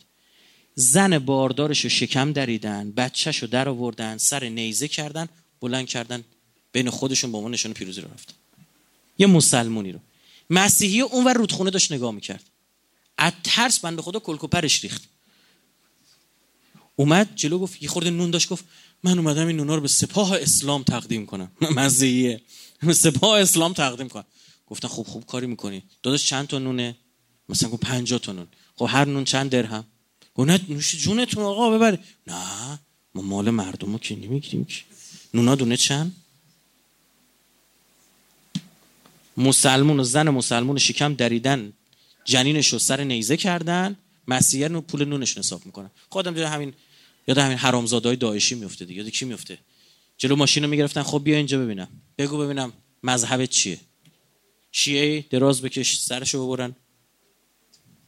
همینو چه فکر میکنید مثلا داعش چیز الحمدلله الذی، شکر خدایی که جلو چشمای داعش عمر ما قرار گرفت. تلخه ها اما خب مایه برش ما داعش رو دیدیم که بفهمیم اینایی که تو تاریخ اومده بود جوک نبود، قصه نبود، همینا بودن. آدم همینه، شرایطش فراهم بشه همینجوری میشه. مثل زمینه، نور به تاب، آب باشه، خاک باشه، گیاه در میاد. آقا حکمیت بر امیرالمومنین اجبار کردن. کی حالا حکم بشه که حکم نشه داستاناشو براتون میگم. اول دو تا حکمیت داریم. حکمیت اول که طبق توافق طرفین، توافق قبلی در رمضان یا شوال سال 37 هجری در دومة الجندل طول کشید مذاکره. ژنوشون بود. یه منطقه بی‌طرف وسط بود. میرفتن بر مذاکرات، برجامشون بود.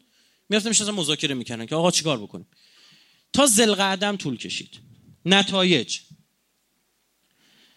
در مورد این صحبت بکنن که آقا این جنگ چی میشه، خلیفه چطور، اینا. نتایج دور اول مذاکرات گوش کنید، دقیقاً اخبار رسانه‌ها دارن میگن، CNN، BBC، این طرف خبرگزاری خودمون چی دارن، آقا رفتن نشون میده و نشستن اون طرف، اون آبجی موگرینی اومده اون طرف، نمیدونم کی اومده، اینا نشستن دارن حرف میزنن و بعد آخر دارن اعلام میکنن نتایج. گوش کنید، تو تاریخ براتون میخونم. اعمالی که عثمان با آنها متهم شده بوده مستبدانه نیست و وی ناعادلانه کشته شده و معاویه حق خونخواهی از او را دارد. تا اینجا به هیچ وجه معاویه به عنوان خلیفه مطرح نبوده، دقت کنید، اصلا به هیچ وجه معاویه خلیفه نیست. معاویه حرفش این بودی که آقا شما عثمان رو کشتید، مظلومم کشتید، قتل مظلومم، ما اومدم خونخواهی کنم. اصلا هیچ چیز اصلا فکرش نمیکنه بچه ابوسفیان بچه هند بیاد بشه خلیفه، ضد انقلاب ترینه بیاد بشه مسئول تو انقلاب اسلامیش. اینجوری فکر کنید دیگه، میخوام امروزش کنم بفهمید یعنی چی. اما برای مردمی که آروم آروم نگاه انقلابشون تغییر کرده خیلی هم بد نیست. حالا میگم چی میشه، گزینه‌ها حذف بشن و خود شرایط تغییر کنه. ماده لونگ، نه که لونگی که ماده باشه، اسم مورخ آلمانیه. متاسفانه ما بعد تاریخ صدر اسلام هم الان سورس به خارجی ها بدیم. من صبحی داشتم میگفتم از ما قوی تر دارن کار میکنن، مقالات مینویسن در مورد اشخاص که وقتی نگاه میکنی تعجب میکنی. الان پایان نامه اگه شما بخوای بنویسی به اینا ارجاع ندی قبول نمیکنن اساتید. یک کتابی داره به اسم جانشینی پیامبر، تو اونجا اینا رو بحث کرده. به خاورشناس میگن، اسلام شناس آلمانی و استاد دانشگاه فکر کنم بالا کجا، انگلیس اینا، آکسفورد کم درس میده، حالا حضور ذهن ندارم. این میگه که این تصمیم یک مصالحه سیاسی بود که عثمان مظلوم کشته شده، یک مصلحت سیاسی بود که بر اساس تحقیق قضایی صورت نگرفت. گفت فکر نکن رفتیم تحقیق کردیم گفتیم مظلوم کشته شد، نه. ببین یعنی تمام صحابه میگفتن که حقش بوده بلایی که سرش اومده، چون عثمان رویه رو واقعا عوض کرد. یعنی تو خلیفه اول و دوم مثل این عمل نمی‌کردن. خود خلیفه دوم یه بارش گفتن خب تو چرا مستقیم عثمان رو نمیذاری؟ گفت اگه این خلیفه بشه بنی امیه رو بر سر مردم سوار می‌کنه و شونه‌های مردم. دقیقاً پیش بینیش درست در اومد. یک کسایی رو آورد سر کار، مثلا برخی از افراد بودن پیامبر اینا تبعید کرده بود، منافق میدونست، کافر میدونست، اینا اومدن استاندار شدن، وزیر شدن، پست گرفتن. دهنکجی بودن. یه جای دیگه داد زن پیغمبر جناب عایشه در میاد، کفشای چرمی پیامبر رو میگیره از سمت زنونه این طرفو نشون میده، میگه که هنوز چرمه کفشای پیغمبر خوش نشده، شما دارید این کارو. ولید رو برداشت آورد گذاشت حاکم، من نماز صبح عرق خورده بود، به جای 2 رکعت 4 رکعت خوند. مردم شاکی شدن، اون مرد که داری چیکار میکنی؟ گفت کم که نخوندم، زیادم براتون خوندم و خداتون بشه.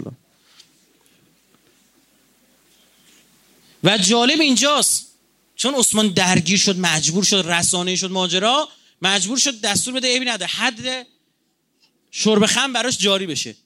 گفت بیاد شن، هیچ کس جیگر نکرد بیاد شلاق بزنه، هیچ کس. گفتم مگه دیوونه میریم این کارو بکنیم؟ شلاق بزنیم فردا پوستمون کنده است. این زمانه یه نفر از اون دور اومد تو، شلاقو برداشت. کی بود؟ امیرالمومنین. علی نمیتونه باش بسازن، نمیشه باش ساخت.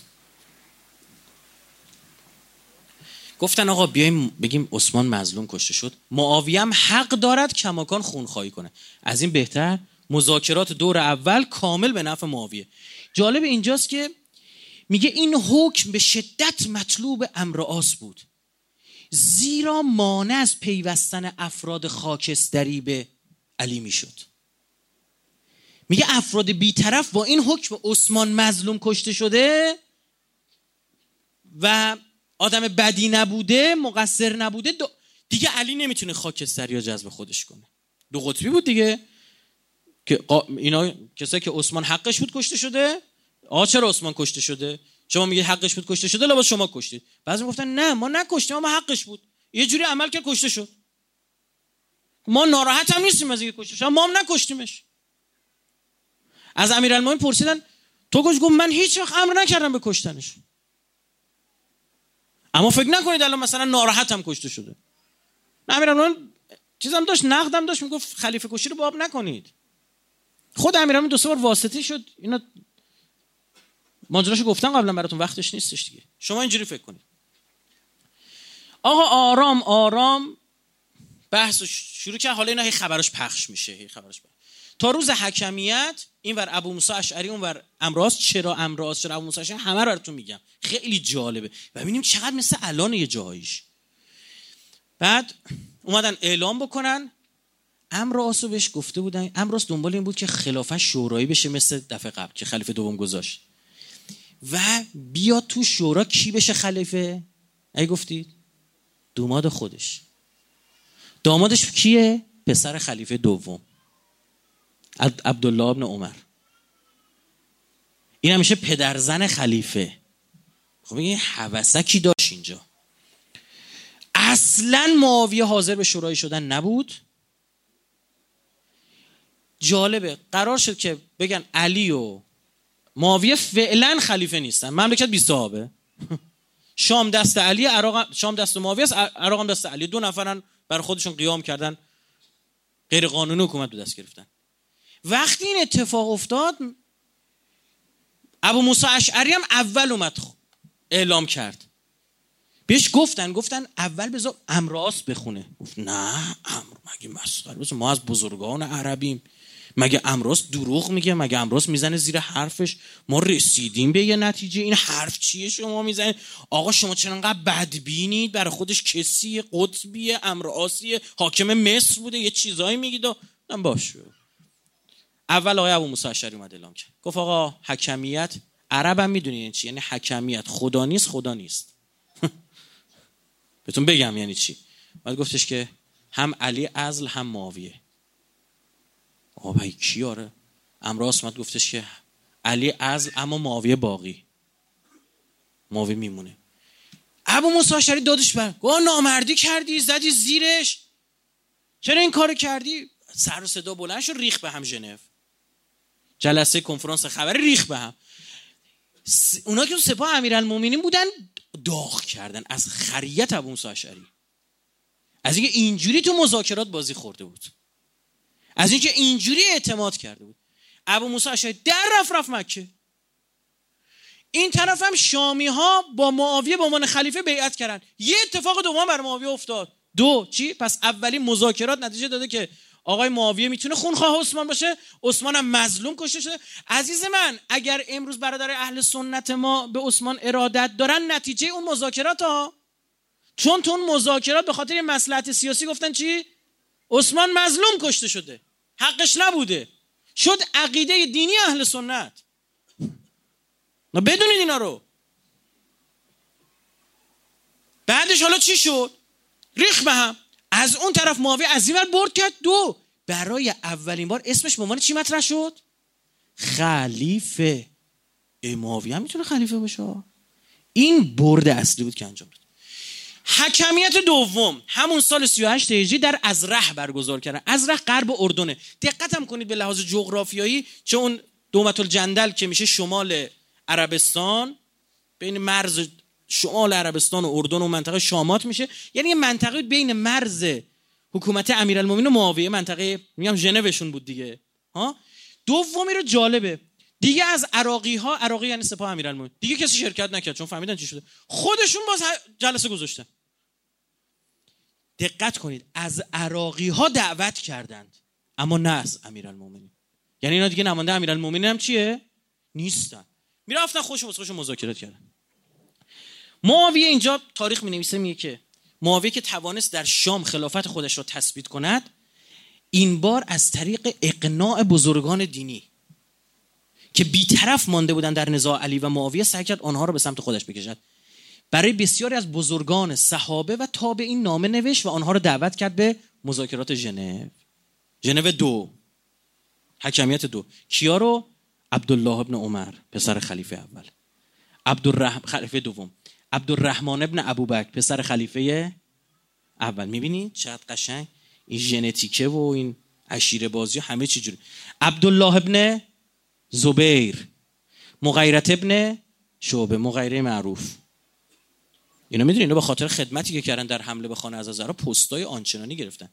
یه نفر خدمت امیرالمومنین رسید، عرضه داشت این خلیفه دوم کسی نمیذاره 2 سال توی شهر بمونه. واقعا مدلش اینجوری بود، 2 سال مون عوض می‌کردیم، می‌فرستاد بصره، می‌فرستاد کوفه فلان. همین ابو موسی اشعری حاکم کوفه خلیفه دوم بود دیگه. اهواز ابو موسی اشعری فتح کرده. بدونید ابو موسی اشعری، شما تو سریال امیرالمومنین آدم چاق و خپل نشونتون دادن، فکر می‌کنین این شکلیه؟ یه آدمی بوده فتوحات داشته، خدمت کرده به خلیفه دوم. اینا او رو نگاه می‌کنیم، این چند بار بسته برش می‌ذاره میذاره کوفه، باز دور از کوفه برش می‌ذاره میذاره میذاره مصر، باز هی جابجا می‌کرد اینا رو. قنفذ مدت‌ها گذاش موند. از امیرالمومنین پرسیدن که چرا قنفذ جابجا نمی‌کنه؟ حضرت فرمود این جایزه اون غلاف شمشیرشه.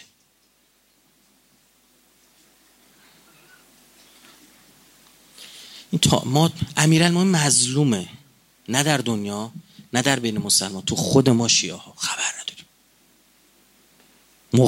مغیره از بزرگان شده. ارباب ابولولو مغیره بود دیگه. اینا رو دعوت کرد و دورش آروم آروم براشون جا مینداخت. خب حالا یه خورده میخوام برگردم عقب، همین 2 تا حکمیت که اول گفتم باز بکنم براتون، خیلی جذاب و جالبه، خوب دقت بکنید. آیا امیرالمومنین به حکمیت موافق بود؟ قطعاً نه، مخالف بسیار جدی، هم اول هم آخرش براتون میگم. حضرت میفرماید کنت امیرن، امیر بودم، اصبحت مأمورا، دارن حالا بهم امر میکنن. یعنی من چطور خلیفه ام؟ خب ما لامصبا، شما چطور با خلفای دیگه اینجوری تا نمیکردید؟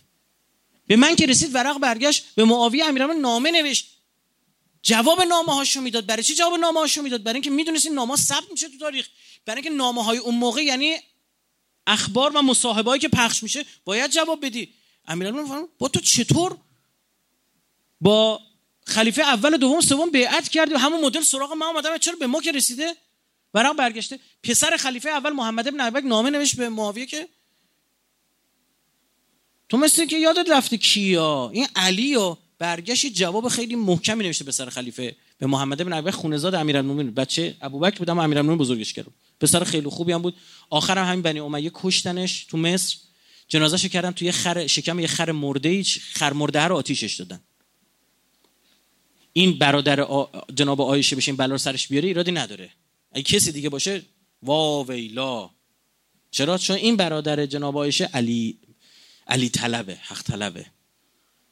نامه نوشت، اونم جواب داد، گفت داداش تو زیاد تون نرو، اولین کسی که حق علی رو گرفت بابای خودت بود. اینو ثبت شد تو تاریخ، گفت بابای تو بود و رفیقش که چی کار کردید حق علی رو گرفتید اونجا؟ ما هر کاری کردیم ادای بابای شما رو در آوردیم. اون تاریخ نقل شد. اما اینجا یک نکته رو میخوام عرض کنم. شما برای اینکه دریابی جامعه چی بود، عرب‌ها 3 دسته بودن. عرب 2 دسته کلی باز تقسیم بندی میشه، قحطانی یا عدنانی. عرب قحطانی یا عرب یمنی، عرب اصیل، عربی که عربه.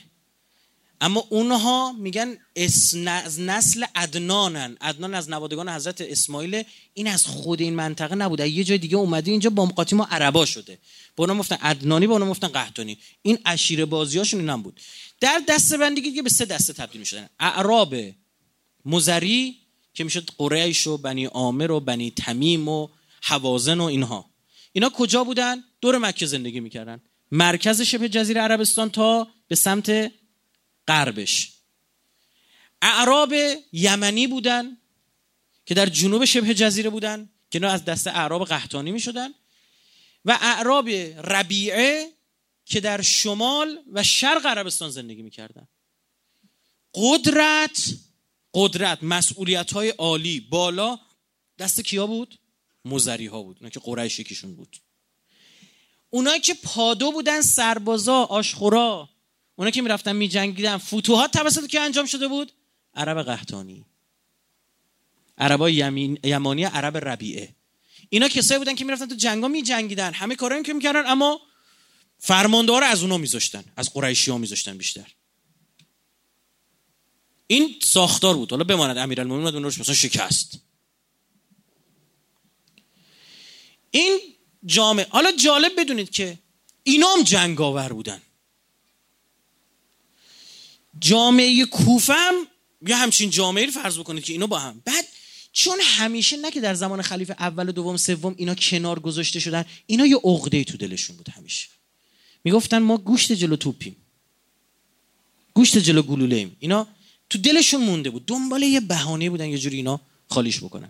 مثلا عبدالله ابن کوا، این از اعراب ربیعه است، این عرب مزری نیست، قریشی نیست. این همیشه تو دلش مونده. به شدت فشار تو سپاه امیرالمومنین، به شدت فشار آورد بر حکمیت قبول بشه. اشعث ابن قیس اومد پشتش، دقت کن 30,000 نفر را از سپاه امیرالمومنین جدا کردن بردن اون. فکر نکن که میگن اون چرخی بودن، چسبیدن دور خیمه علی میگفتن انل حکم لالا، 20 نفر بودن ها. 30,000 نفر رو جدا کردن بردن کنار. بعد از حکمیت در عمل سپاه امیرالمومنین 3 دسته شد. یه دی قبول نکردن، گفتن این بازی بودم، راست درست کردن، پای امام وایستادن. بسم الله، اینا خوباشون بودن. یک عده‌ای بعد از ناکام شدن ماجرای حکمیت به وضعیت قبل برگشتن، اما دیگه الان مدعی یه جوری شده چون عثمان هم اون خونخواهیش رسمیت پیدا کرده، ذهنشون برگشته. و از اون طرف هم معاویه شده چی؟ مدعی خلافت. اینا هم یه عده‌ای بودن. یه هم عده دیگه هم که گفتن نه تنها اصلا حکمیت یک دسیسه سیاسی بود، اینش کار نداریم، اصلا حکم خلاف خدا بوده، ما به این راضی نیستیم. و این که ما از ابتدا حکمیت رو بردیم به اینا سپردیم، به ابو موسی اشعری و امرواس، خلاف حکم خدا انجام دادیم، ارجاع حکم به غیر خدا بر مبنای سوره واقع آیه فلان، سوره مائده آیه فلان، آن فرد ظالم، فاسق و کافر است. ما فاسق شدیم، یعنی همین کسی که حکمیت و امیرالمومنین الزام کردن و گفتن قبول، منتها ما توبه میکنیم، عیبی نداره، اما علی هم باید توبه کنه. من چرا دیگه توبه کنم؟ چرا حرف ما رو گوش کردی؟ تو هم کافری. امیرالمومنین ازش گفتن بگو استغفر الله ربی و اتوب الیه، ما برمیگردیم بریم با معاویه بجنگیم. حضرت فرمود من خطایی نکردم که توبه کنم. امام معصوم بیاد بگه اشتباه کردم، که رویه امامت عوض بشه بعدن، که بعدن اون فعل امام بر ما بشه سند، اجازه داره اصلا؟ گفت من اشتباهی نکردم. گفتن خب پس یا میپذیر یا مثل عثمان میکشیمت. این شکلی بین چقدر زورگو. جدا شدن و رفتن یه منطقه به اسم حرورا، اردو زدن، که حضرت خیلی سعی کرد اینا رو برگردن، خودش بلند شد رفت بینشون. خیلی دردآور این بخشای تاریخ. امیرالمومنین براشون سخنرانی کرد، اول کلی از قرآن گفت این برداشت از قرآن اشتباه، پیامبرم این کار کرد. اینجا رو گوش کنید. بعد اینکه سخنرانیش تموم شد، حضرت بلند شد به امام حسن اشاره کرد، گفت حسن جان شما هم سخنرانی کن برای اینا.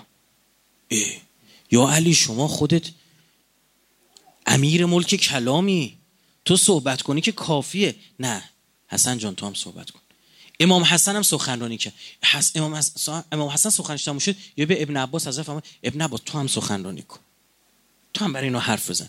این چرا افکار عمومی رو میخواد؟ گفت اگه 4 نفر بگن این نوه پیغمبر حرفش گوش میکنیم، بذاریم سخن. 4 نفر بگن ابن عباس بنی هاشمی، بذار حرفشو گوش کنیم. مفسر قرآن، حبر الامه، خلیفه دوم قبولش داشته، کنار خلیفه دوم میچرخیده. بذار از اون جهت، شاید از من علی من رفتم زدم بابا بزرگ عموی یکی اینا رو کشتم، اما ابن عباس که نکشته که، شاید اونا بپذیرن. یعنی حضرت به این دقت کنید، بعضی از اونا برگشتن، منتها یه عده‌شون هم به رهبری عبدالله ابن وهب راسبی عضدی، به این میگفتن زو سفنات. سفنات یعنی این زانوی شتر که پینه میبنده، یا سینه شتر که روزی میشینه پینه میبنده، اون پینهش میگن سفنات، به این پینه ها، یعنی جمع دیگه. به اون گفتن صاحب پینه ها، صبح و شب این نماز میخون، اینقدر نماز خونده بود، این آرنجاش، این کف دست، اینجا پیشونی، اینا همه پینه بسته بود، سر زانوش پینه بسته بود. این گفت نه، امکان نداره. رفت و زمین جنگ نهروان رو درست کرد. حالا یه نکته جالب اینجاست که تو این اعراب قحطانی، تو این یمنیا، این فاز مذهبی خیلی پررنگه. میدونید چرا؟ یه دلیل اینا خوب دقت کنید، تحلیله. اینا رو نه که آدم حساب نمی‌کردن، خوب دقت کنید. تنها راهی که برای اینا به عنوان مرجع مردم بشن باقی مونده بود چی باشن؟ مذهبی باشن، محل رجوع دینی باشن. اینا نه پولدار بودن، درسته، نه از صحابه اولی بودن، نه از قریش بودن، و متاسفانه خلیفه اول و دوم و سوم به این بحث دامن زده بودن. اینا رو کسی آدم حساب نمی‌کرد. مثالی که براتون میتونم بزنم، عذر می‌خوام اما هستش، توی آمریکا سیاه‌پوستا خیلیشون کشیش میشن، چون هنوز که هنوز میگن سیاه‌پوستا رو درجه 2 حسابشون میکنن. دیدی دعواشون رو دیگه، میره کشیش میشیم، میگه آقا بالاخره با من کشیش کرد، من رجوع کنید. که طبیعیه اینا، این اتفاق طبیعیه، یعنی فکر نکنید چیز پیچیده‌ایه. یه سری دلایل فرهنگی هم داشت. کوفه مثل بصره همگن نبود. کوفه سابقه زرتشتیگری داره. کوفه شهری که بعداً ساخته شد، یعنی آدمایی که توش بودن سابقه زرتشتیگری دارن، یعنی مجوسی بودن، ایرانیایی بودن، بعداً مسلمان شدن. سابقه مسیحیت داره، به لحاظ نژادی متفاوته. 5 جلسه محرم سخنرانی کردم از تهران تا کربلا، فقط شاخص‌های کوفه رو گفتم و تطبیق دادم با تهران. نگفتم تهران کوفه است، نه، برید گوش کنید ببینید که میخوام بگم میتواند کوفه بشود. بریم فکر بکنیم. یک خاورشناس روسی، اسم این خانم نینا ویکتورونا پیگولو سکایا، ایشون مقاله نوشته در مورد اینکه چرا بصری ها، کوفی ها بیشتر به خوارج تمایل پیدا کردن تا بصری ها. بله، بعد اینا بریم تو دانشگاه حوزه‌ای ما بهشون بگیم جون مادرتون بیاید 5 دقیقه حرف بزنید راجع به اینا، چون مثلا نگاه می‌کن. مقاله ها نوشتن، کتابا نوشتن. یه دو قطبی جدی هم در کوفه است. کوفه رو خلیفه دوم ساخت، شهر نظامی بود، اصلا پادگان نظامی بود. هی مسجد رو گنده ترش می‌کردن. میگن مسجد انقدر گنده کرده بودن که 50,000 نفر می‌تونستن شب توش بخوابن. شهر نظامی بود، ساختش برای اینکه بیان اونجا استراحت کنن، پخشن برن. بعد برای اینکه اینا تازه مسلمانان اون توده چیز از دین نمیدونستن، خلیفه دوم حکم داد که صحابه باید بلندشن برن کوفه، بعضیشون یه دم برن بصره. بصره هم تازه فتح کردن. توی اونجا به خاطر این صحابه که می اومدن، مردم پیغمبر رو دیدن؟ نه، پیغمبر به واسطه اینا میشناسن، مثلا فتوحات بعد پیغمبر دیگه، اینا اولین بار به واسطه اینا میشناسن. خب کی؟ آقای عبدالله ابن مسعود رفته اونجا شده صحابه پیغمبر و مبلغ اسلام. این میشه نفر بعد پیغمبر از نظر اینا، مرجع دینیشون میشه. به خاطر همین ابن مسعود برای خودش آدمایی داشت. مثلا تو تاریخ خیلی داره، میگه فلانی یار علی بود، فلانی یار ابن مسعود. این خیلی هست. مدینه نیست کوفه که شهر پیغمبر باشه عزیز من، که از بچگی پیغمبر رو دیدن. یه شهر اصلا بعد پیغمبر شهر ساخته شده کوفه. تو بصره چون ابو موسی اشعری بود حاکم، خلیفه دوم گذاشته بود، جریان اصحاب خلیفه دوم نفوذ داشتن. مثل کوفه نبود. کوفه باز علویاش بیشتر بوده، طرفدار امیرالمومنینش. اونام یک داستانی داشتن. بعد اینا هم به شما گفتم وقتی اینا کسی تحویل نکرد، اینا تحویل نگرفته بود، رفتن به سمت چی؟ مذهبی شدن. اینا شده بودن قراء، قرآن میخوندن، هی با هم کلکل میشم، نه این لفظ درستش اینه و گنده محل رجوع مردم اینا رو هی میگفت آقا این تازه این دسته تازه مسلمان شدن، بیاد بین قرآن یاد بدید، بیاد بین قرآن یاد بدید. این همشون جزء قرا بودن. حالا اینا قاری قرآنن، اما چقدر فهم از قرآن دارن؟ پیامبر فرموده علی مع القرآن و القرآن مع علی، ولش کردن. حالا اینا ادعا میکنن که ما از قرآن چیز میفهمیم. همینه که در ماجرای جنگ صفین یه ده از اینا از کوفه و بصره، از همین عرب قحطانی، از این یمنی‌ها اومدن به امیرالمومنین گفتن ما نمیخوایم بجنگیم، ما بابت چیه؟ ما اومدیم این آیه قرآن هر موقع اتفاق افتاد منجوم. کدوم آیه قرآن؟ همین سوره حجرات، فکر کنم آیه 9 باشه. و این طائفتان من المؤمنین اقتتلوا، اگه دو تا گروه از مؤمنین با هم جنگیدن، معاویه هم مسلمان تا مسلمانی، فصلوا بینهما، اومدیم صلح بهتون به وجود بیاریم. فان بغت احداهما علی الاخرى، اگر یکی بر اون یکی ظلم کرد، فقاتل التی تبغی، اونی که ظلم کرده رو باش بجنگیم حتی تفیع علی امر الله، من که به امر خدا دیگه مثلا کنار بیاد. فان فاعت فصله بینهما بالعدل واقسطوا ان الله يحب المقسطين. اومدن نشستون بغل و وایسادن نگاه میکردن. خب تو چه جوری داری میجنگی؟ زور نگفته باشی، نامردی نکرده باشی. من خیلی چیزا رو نمیگم تو جنگ چیا شده، تونتون دارم میگم، میخوام یه جای مهمش برسم. همینا باید گفته بشه که بدونید. یه دی از این یمنی‌ها نه، درسته یمنیه اما بچه مسلمونه. مثلا اویس قرنی کجا شهید میشه؟ در همین صفین. اومده از قراء، اما اصلا با این دکون دستگاه اینا کار نداره، میگه حق با علی چیز واضحیه، اومده توی گروه شوز. مالک اشتر از عرب قحطانیه، اما در شک چی نداره در امیرالمومنین. فکر نکن وقتی میگیم یمنی‌ها همشون یاد، برای خیلی صحابه جوندار رو خوبی هم از یمن داشتیم. بعد مثلا ما داریم که بعضی از این قرا وسط جنگ میرفتن شروع میکنن صحبت کردن برای ملت قرآن خوندن.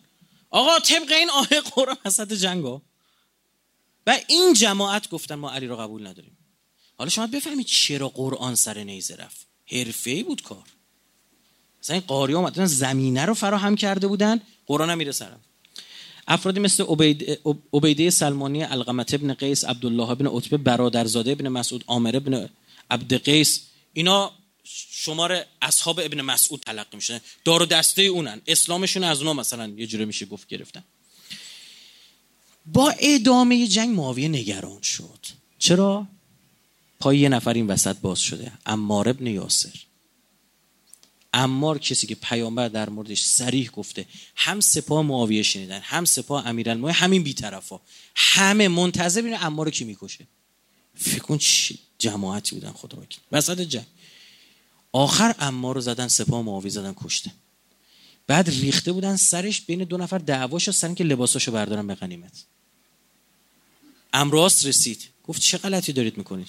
گفت من زودتر کشتمش. اون یکی گفت من زودتر رسیدم سرش. یغم دیگه گفت بابا من خودم از پیغمبر شنیدم هر که عمار رو بکشه و اون کسی که عمار رو سالب عمار یعنی لباساشو در میاره هر دو تاشون جهنمین. یعنی جالب امراس خودش حدیث پیغمبر میخونه. بعد اینجا یه گروه برگشتم. معاویه گفت همراست رسید به معاویه گفت بدبخت شدیم. و چی شد؟ گفت عمار کشته شد.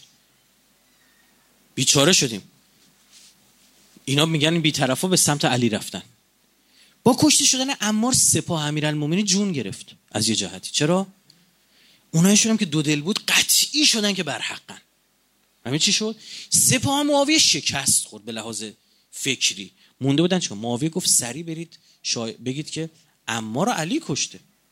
بابا همه دیدن کی گوش. گفت نه، اونی که به جنگ آوردش علی بود، نمی آوردش کشته نمیشه. رفت اینو گفت، بازی دی از اینو دویدن اومدن سمت معاویه. بعد امیرالمومنین فرمود که برید بگید که داد میزدن تو جنگیه، برید بگید اگه اینجوری باشه که پس حمزه سید الشهدا هم پیغمبر کشتش دیگه، چون آوردش تو جنگ احد. قاتل حمزه پیغمبره، پس ابو سفیان اون وحشی نیست. یعنی فکر کنید وسط جنگ داره استدلال ها و اینه که میگه عین عمار امیرالمومنین میگه کو عمار. تو حرف میزدی یه گروه این ور اون ور میشدن. عبدالله ابن بدیل، قیس ابن سعد ابن عبادس، اینا وجودشون تو سپاه عراق به شدت معاویه رو نگران کرده بود. میگفت این افراد دو دل رو اینا دارن برمیگردونن. میگه همین گزارش تاریخی میگه که افرادی از قرا از قاریان با پیشانی پینه بسته به رهبری مسعر بن فدکی و زید بن حسین با صاد یا حسین که بعداً به خوارج پیوستن، به نزد علی آمدن، به نزد امیرالمومنین میرسن و میگن یا به حکم کتاب خدا تن میدی یا عین عثمان میکشیمت. اینا بهتون بگم این قحطانی از عثمان هم دلخوشی نداشتن دیگه، چون عثمان همه بنی امیه رو برده بود سر کار، اینا رو تحقیر کرده بود. اینا اون وسط میدونید چی بود؟ اینا میگفتن اگه علی خلیفه بشه، علی آدمی اهل مساوات، علی برابری میاره، از سفتره کنار علی چیزی که از اونا خیلی بهتره. همشون میگفتن علی از معاویه عثمان خیلی بهتره، بیشتر به ما میرسه چون مساوی تقسیم میکنه. اما ما یه سهمی باید تو این جنگ بگیریم، چون اصل جنگو ماها داریم انجام میدیم، حمالش گردن ماست. دنبال این دکون دستگاهشون بودن، دنبال بودن یه پستی بگیرن، یه چیز دستشون برسه. یکی از بحث‌های اتفاق افتاد دست گذاشتن روی بحث‌های نژادی بود. مثلا این اشعث ابن قیس که از یمنی‌ها بود شدیداً شیطنت کرد و با احنف ابن قیس تمیمی گفتم نزدیک تونستن یه دیرو بکشن کنار. احنف با ابو موسی اشعری مخالف بود برای حکمیت. اینا میگفتن نه. حالا خوب گوش کنید. امیرالمومنین آخر حکمیت رو به خاطر این فشارها پذیرفت. مذاکرات رو قبول کرد حضرت علی بخاطر فشارها. 30000 نفر خان دور خیمه امیرالمومنین شمشیرا رو میارن بالا. ان الحکم لله ان الحکم. برای همین به اینا میگن تحکیم، یعنی حکم میگفتن. بعد امیرالمومنین فرمود که خب باش، ابن عباس طرف مذاکره کننده ما، دقت کنید. اونوریا گفتن کی؟ امراس از کدام تیره عرباست؟ مزریه، یعنی اصلا قریشیاست، مزری. این ورم ابن عباس و امیرالمومنین گفت اون مزری، امیرالمومنین گفت اینم ابن عباس هم پسر عموی پیغمبر، پسر عموی امیرالمومنین، اینم از مزری ها. اینا گفتن نه، باید ما نمیذاریم یه نفر از قریشی ها دیگه بره حکمیت. بس دیگه، شما قریشی ها همیشه حکومت دستتون بوده، الان مثلا جنگ به اینا نیازمندن، دارن نرخ تعیین میکنن، باید یه نفر از ما بره. فکر کنم مثلا ما بگیم نه اون اصلاح طلب، نه اون اصولگرا، باید یه نفر از گروه ما باشه. اینجوری امیرالمومنین فرمود باشه، یکی از شما یمنی‌ها رو میفرستم. بعد امیرالمومنین فرمود خب باشه، ما مزری نفرستیم، اونا که مزری فرستادن با زاد، اونا که امرواس هم قریشی، گفت اونا دشمن، اونا نقطه مقابل ما، هر کار میتونن بکنن، اونا که سند بر ما نیستن که. امیرالمومنین فرمود باشه، مالکو میفرستم. مالک اشتر نخعی دیگه، یمنیه. گفت اینا که خودتونه دیگه. گفتن نه. گفت مالک اشتر تنده، بره دعوا درست میکنه، افراطیه. دو، مالک اشتر خودش شیعه توه، دنبال تو میگرده، حکمیت صادقانه نمیکنه، دنبال این که همش حق به سمت تو بده. سه، خود مالک اشتر متهم به قتل عثمانه، این نمیتونه مذاکراتو پیش ببره. امیرالمومنین فرمود کی؟ گفتن ابو موسی اشعری، هم عمریه هم غیر مزریه، از یمنیاست، از قبیله اشعره. این کیس خوبیه. فشار آوردن به امیرالمومنین، حضرت اینو فرستاد. رفت این ابله هم اونجا اون گنده بود. جالبه یه جاست مأمون خطاب به امام رضا عرضه می‌داره که محض اسلام چی؟ اون اسلام، ناب اسلام، مغز اسلام بگو. حضرت چند تا نکته میگه، یکیش این میفرماد، میگه لعنت بر ابو موسی اشعری و اتباعش. امام رضا 200 سال بعد امیرالمومنین، یعنی ببین امثال ابو موسی اشعری چیان، چی کار کردن با اسلام. مورد بعدی پسر، اینو بحث رسانیش گوش کن، عرضم تموم شد.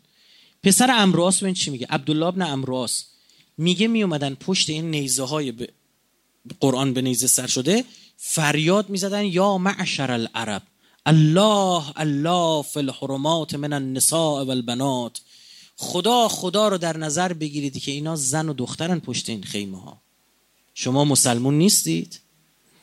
اینا هی بهشون فشار میومد.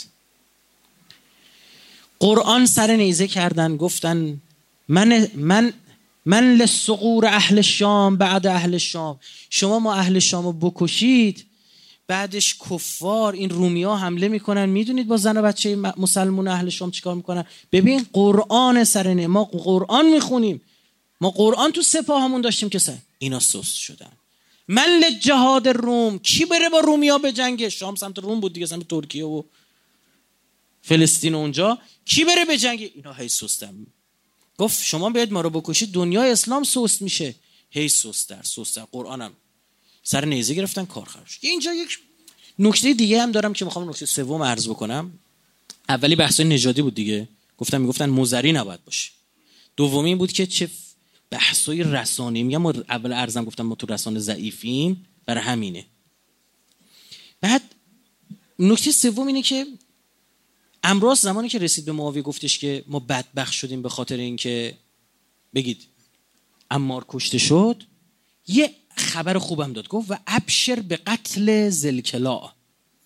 ذلکلاء حمیری از پادشاهان یمن بود، مسلمان شده بود، بعدن به سپاه ما. بعضی من دیدم برخی میگن این شیعه امیرالمومنین، نه این اصلا تو سپاه معاویه بود، اما دل خوشی هم معاویه نداشت، شل بود سر ماجرای قتل عمار، این ریخ به هم. حالا اینجا گوش کنید، وقتی رسید امراس میگه الحمدلله ذلکلاء کشته شد. یه نفر از سپاه شما کشته شد، چطور میگه الحمدلله؟ میدونید چرا؟ چون ذلکلاء شامی بود، این سالها از یمن رفته کوچ کرده تو شام، اهل شام اینو میشناختن. این اگه برمیگشت میگفت معاویه داره خطا میکنه، ممکن بخش گنده ای از سپاه معاویه ریزش کنه. امراض همزمان که میاد خبر میاره میگه بدبخت شدیم عمار کشته شد، اما بشارت بهت میدم معاویه ذوکلا یا ذلکلاء هم کشته شد با عین. این خیلی. حالا این ذلکلاء پسرش کیه؟ شرحبیل ابن ذلکلاء که تو کربلاس جلو عبدالله وایس میجنگه. اون شرحبیلی که تو این فکر کنم فیلم مختارم بود دیگه، نشونش همین. اینا اینن. یعنی اینقدر افکار عمومی مهمه، اینقدر خواص در جهت دادن به افکار عمومی کلیدی و مهمن. بله برای شامی عراقی حرف بزنوش تأثیری نمیذاره، یه شامی اثر میگذاره. زمانی که اصولگراهای اشتباهی بکنن، اصلاح طلب صدی بیاد فوش بذاره روشون، اصلا یک اصولگرا بیاد بگه آقا اینجا اشتباه کردیم، این خیلی این آچمز میکنه طرفو. در مورد اصلاح طلبام هم همینجوری، این اهل این تو شام میشناسنش. بعد جزء پادشاهان حمیر منطقه‌ای بود که همین الان باب المندب اونجاست، ساحل سمت یمنش میشه حمیر، اون طرفش که میشه جیبوتی. خیلی کلیدی بود. نقش خواص بعد افکار امور هدایت میکردن. وسط این ماجرا امراس نامه مینویش برای عبدالله بن عباس. چرا؟ همون کاری که بعدها کردن با عبیدالله بن عباس، خریدنش. 2/3 سپاه امام حسن، داداش همین بودا، 2/3 سپاه امام حسن رو برد اونور. امراس گفتش که نامه بنویسم برای ما، گفت بنویس خیلی خوبه، بی ضرره. نامه نوشت، چند تا استدلال آورد، آخرش یه بیت شعر نوشت. امروز شاعر خیلی قدری بوده، یه چیز بهتون میگم تعجب میکنه، در مورد قدیر شعر داره. امروز در مورد قدیر شعر داره. آقا گرفتید ما رو والله. آقا برای چی؟ حاکم مصر بود، یه مصرش تو ذهنم میگه که و کفه فی کفهی، چقدر قشنگه لعنت خدا بر این، اما چقدر میگه همکف پیغمبر تو کف دستشه، کفه فی کفه. یه شعر نوشت برای ما. برای چی؟ معاویه بهش گفتش که خب تو شدی حاکم مصر، خراج مفصول بده به پادشاه دیگه، به خود من. میگفت نه، من خراجش هم دست خودم باشه، پولی هم که اونجا در مصرم به شدت ثروتمند. بعد معاویه گفت دیگه چرا چرت و پرت میگی، زور میگی. یه شعر قوی خوشگل در مورد مناقب امیرالمومنین نوشت فرستاد بر معاویه. یعنی چی؟ حواس جمع کن، من میدونم با کی جنگیدم مصر رو گرفتم، من با همکف پیغمبر جنگیدم. ببین اینا چه حرومزاده‌هایی بودن. یعنی این آدم واقعا میمونه شر. اینا دیگه کیه؟ از مالک رسیدن به امیرالمومنین، گفتن مالک اینجوری میگه. مالک میگه که من تفاهم نامه صلح همون اول قبول ندارم، چرت و پرته. مالک میگفت لست علی بینة من ربی، من دلیلی ندارم اون دنیا جواب خدا رو بتونم بدم، من حکمیت رو قبول ندارم. و من زلال عدوی، یعنی گمراهی دشمنم. شما گمراهی معاویه رو دیدید، رفتید حکمی، شما میدونید این دشمن آشکار شماست، رفتید باشه چیز مذاکره کردید، من اون دنیا جواب ندارم جلو. اومدم به امیرم گفتم این چی میگه؟ من ان الاشتر لا یقر بما فی الصحیفه. آقای مالک اشتر فکت چیفت این چیزا رو قبول نداره، مذاکرات رو قبول نداره. امیرالمومنین فرمود و انا والله ما رضیت و لا احببت ان ترضوا، به والله قسم من علی هم راضی نبودم به اون حکمیتی که شما انتخاب کردید. مالک راست گفت.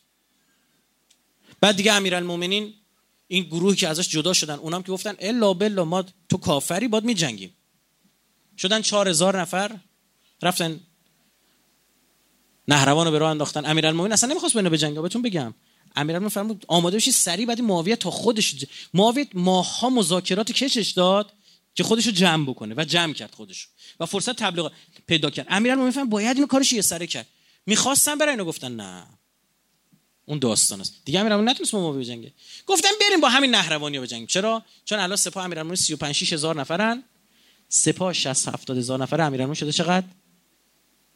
35-6000 نفر. چی شده؟ بقیه‌اش کجان؟ یه عده شهید شدن، بقیه همینجور جدا شدن دیگه. گفت اینا 4000 نفر حالا میریم می‌زنیم 4000 نفر میشه جنگ، اینا با سپاه معاویه دیگه ما نمی‌خوام بجنگیم.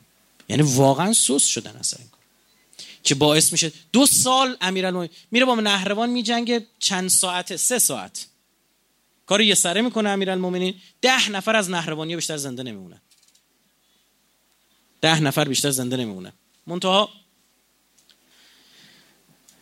بعد از اون امیرالمومنین 2 سال 38 تا 40 امیرالمومنین بالا پایین میکنه، اینا نمیجنگن با معاویه. این که بالا منبر گریه میکنه، میگن علی سیلی میزد به خودش رو منبر، گفت تابستان شما را به جنگ فرا میخوانم، میگویید هوا گرم است، زمستان. این آخرش بذارم تیکه از خطبه رو براتون بخونم. این عزیز من وقتی میگه که این نتایج مذاکرات زمان امیرالمومنین بود، نه امام حسین که با عمر صدر رفت صحبت کرد، او رو تقدیسش کرد، نه مؤدب خوندش، نه با نزاکت خوندش، رفت حرف زد. شما الان ما میگیم آقا ما از نظر ما میگیم انقلابی برن حرف بزنن، موسی و هارون هم رفتن با فرعون نشستن حرف زدن، حرف زدن که ضرری نداره که، منتها بدونی دشمنه. ما حق نداریم دشمن رو تطهیر بکنیم، حق نداریم بگیم قربونت برم معاویه، نه تو معاویه‌ای، تو امراسی، حق نداریم اتفاق بیفته. بریم بگیم نه معاویه باهوش و با ادبه، ما حق نداریم بزک کنیم.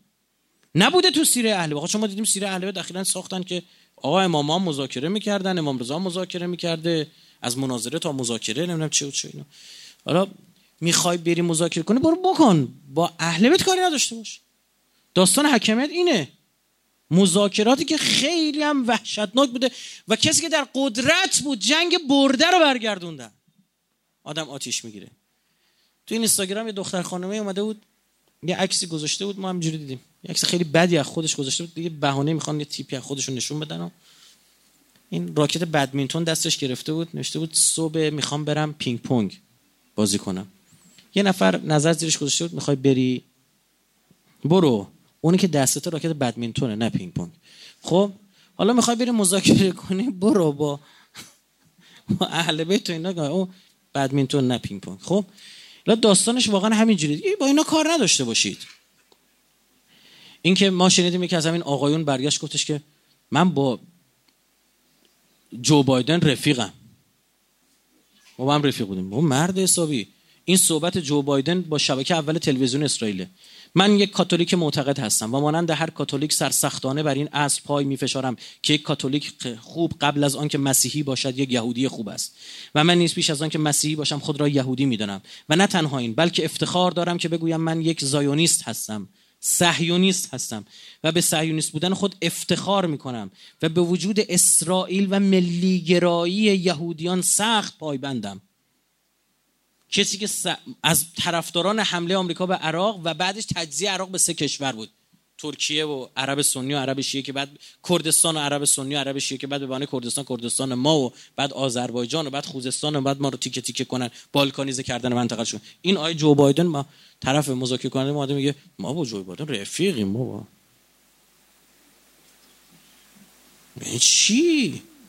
با امراس رفیقیم داداش، ما چنین حرفا نداریم. خیال تخت ما رفیقیم، زیر رفاه هر چی باشه بیمرام نی.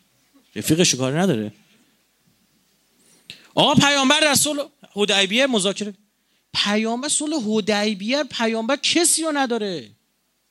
پیامبر 2 سال بعدش که میره مکه رو میگیره، چرا بعد مذاکره نیست؟ تو اون قیاس میکنی با ما که الان رسیدیم تو 200 کیلومتری تل آویویم؟ برادر من، میخوای قبول کن میخوای نکنی، این مرتیکه ترامپ یه حرف خیلی خوبی زد، 2 تا سخن پشت سر هم چند چیزای لو داد.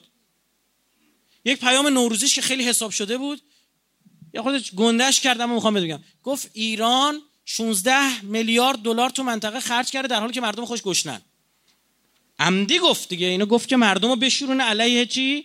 هزینه‌ای که ایران داره کجا میکنه؟ تو منطقه. یعنی منتظر باشید برجام بعدی برجام منطقه‌ایه.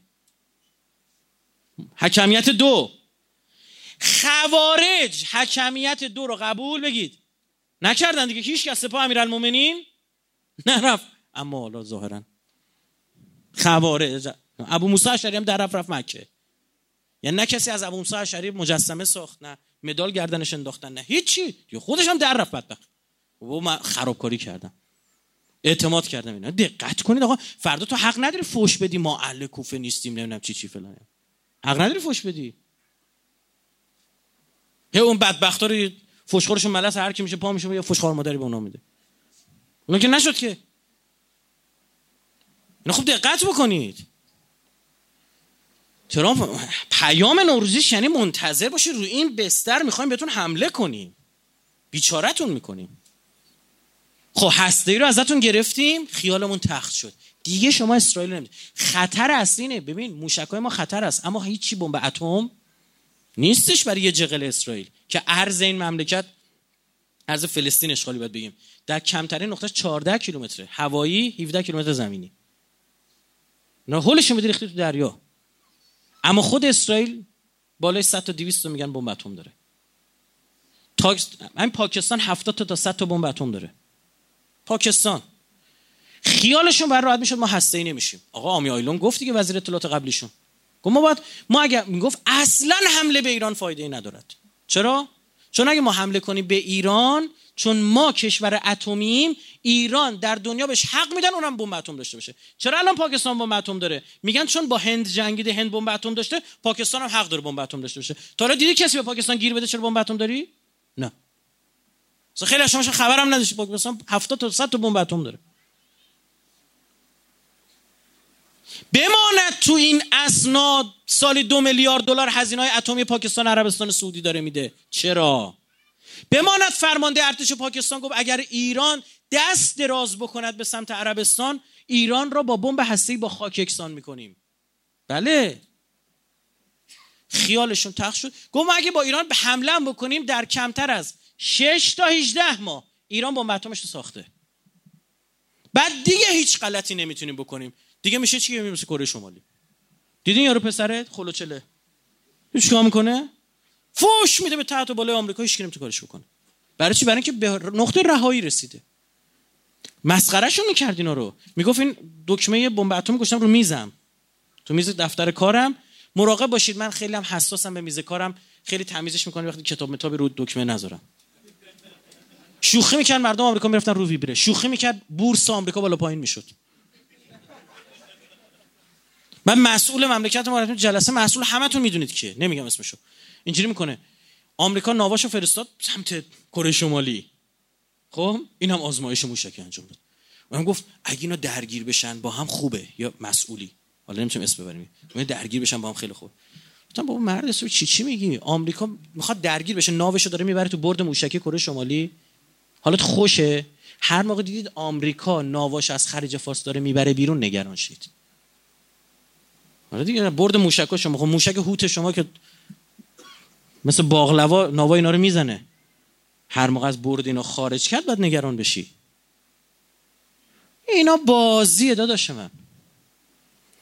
هسته ای رو گرفتم، مونده چی؟ دو تا. من به شما بگم، من اینو بارها گفتم، همینجا سخنرانی فکر کنم کردم در مورد عربستان بهتون گفتم. عربستان صدام دوه از نظر من. 500 میلیارد دلار خرید نظامی شوخی نیست. 6600 تا موشک رفته خریده. 6600 تا موشک برای یمن میخواد. یمن اصلا موشک نمیخواد. یمن هواپیما دارن میزنن برمیگردن، هیچ کم نمیتونه بزنشون. 4 سال دارن بمباران میکنن، برمیگردن راحت از 60 کیلومتری هدف تو هوا شلیک میکنه، نقطه زن میخوره. موشک ها هدایت لیزری داره میخوره توی هدف. 6600 تا موشک برای چی خریده؟ دانگفنگ 3 برای چی رفته خرید عربستان؟ دانگفنگ 3 چند هزار کیلومتری بردش. یمن میخواد بذاره که بیخ گوششه؟ برای کی داره خودش آماده میکنه؟ منتها این قبلش شرط بود دیگه. آقای ملک سلمان اوکی ما اجازه میدیم پسرت بشه پادشاه، بقیه هم خفه میکنیم، به شرط این که بعد بر ما یه کارایی بکنه. یه خطر داشت، اگه جنگ شروع میشد، جنگ عربستان ایران، این حوثی ها باب المندب رو میبستن. باب المندب نصف تجارت دنیا قطع میشه. باید قبلش عربستان کار حوثی ها رو یه سره میکرد. همین چی شد؟ بعدش من نظرم اینه بعدش ایران. و همزمان با این داستان برجام ها حکمیت های 2-3 هم را پیش ببرید. چی؟ موشکی و منطقه‌ای. ایران تو سوریه نباید باشه. مسئول امنیتی اسرائیل اومده میگه یک بحران سیاسی و اقتصادی به زودی ایران را از بلند پروازی های منطقه‌ایش باز خواهد داشت. چه جریاناتی در کشور ما مردم رو میخوان به سمت بحران سیاسی و اقتصادی ببرن؟ یه دلار همینجوری بره بالا یهویی مثلا، نه چند تا بانک ورشکست بشن، مردم بریزن پولاشون رو بردارن. دی ماه ندید چی شد؟ و یه کارایی هم عمدی به نظر من نمیدونم، به قرآن قسم بدیم غیر عمدی چیه، مریخیا میکنن، پدر سوخته مریخیا، اینا عمدن آقا لج مردم رو درارن، این عمدن میخواد اذیت کنن، حقوقا رو دیر بده، نمیدن ها نشده، خبر ندارید دیگه، شما مریخ زندگیمون. یا بیا اعلام بکنیم 30 میلیون میخوام یارانشون قطع کنیم، یا بیا بگیم آقا بنزین میخوام کنم 1500 تومن 2 تومن، یا خب مردم ور بری اذیتشون کنی که بشورن نگران بشن. بله یک شوک اقتصادی، نارضایتی عمومی، و این شوک‌های اقتصادی رو پولدارا که اثر نمی‌ذاره که دلار بشه 7 تومن از 4 تومن بشه 8 تومن بشه 7 تومن بشه 6 تومن، خونه 1 میلیاردی یارو میشه 1.500. اون که ضرر میکنه، اون بدبخت 1.200 2 تومن داره حقوق میگیره یا ارزش پولش کم میشه، اون داره ضرر میکنه. و دقیقاً یعنی کی؟ یعنی طبقه فرودستان جامعه، متوسط و متوسط پایین که پاکار انقلاب بودن و پولدارا که همیشه چرخیدن اشغالشون کردن که الان هم تعطیلات اونور آبن خبر ندارن ما چی داریم میگیم. اینا رو باید شوروند. تمام این نتیجه گیری سال 88 صورت گرفت که کیا بیشتر میادن. 88 فقط تهران بودن، بالا شهر، پایین شهر خبری نبود، هیچ امن امان. این دفعه یه کار کنم اول پایین بگیره. داستان دیما از انتهای 88 شروع شد. حرفایی که تو 88 یه جاهای خاص زده شد، دیما همون روزای دوم سوم از بیخ شروع شد. برنامه‌ریزی برای اینه. برنامه‌ریزی برای اینه وقتی صدای شمشیرهای مالک در کنار خیمه شامات سوریه الان می آید، دور خیمه علی را شلوغ کن. مالک برمیگردن. پیغام فرستادن گفتن مالک برگرد. اگه میخوای علی رو زنده ببینی برگرد. 20,000 نفر ریختن دور خیمه. این عزیز دلم من تعارف ندارم. من برای خودم میگم و به کسی دیگه نمیگم، چون برخی مخالفان داره مذاکرات، من به اون عزیزان عرضه میکنم اگه من مخالف مذاکرات بودم لعنت خدا بر من، به همین شب عزیز قسم. نه من گفتم مذاکره برو بکن، حرف بزن، اما یادت نره این دشمنه، این همراست، این عمر سعد، برو حرف بزن، ایبی نداره، اما کنار فرات باش، قدم نزن،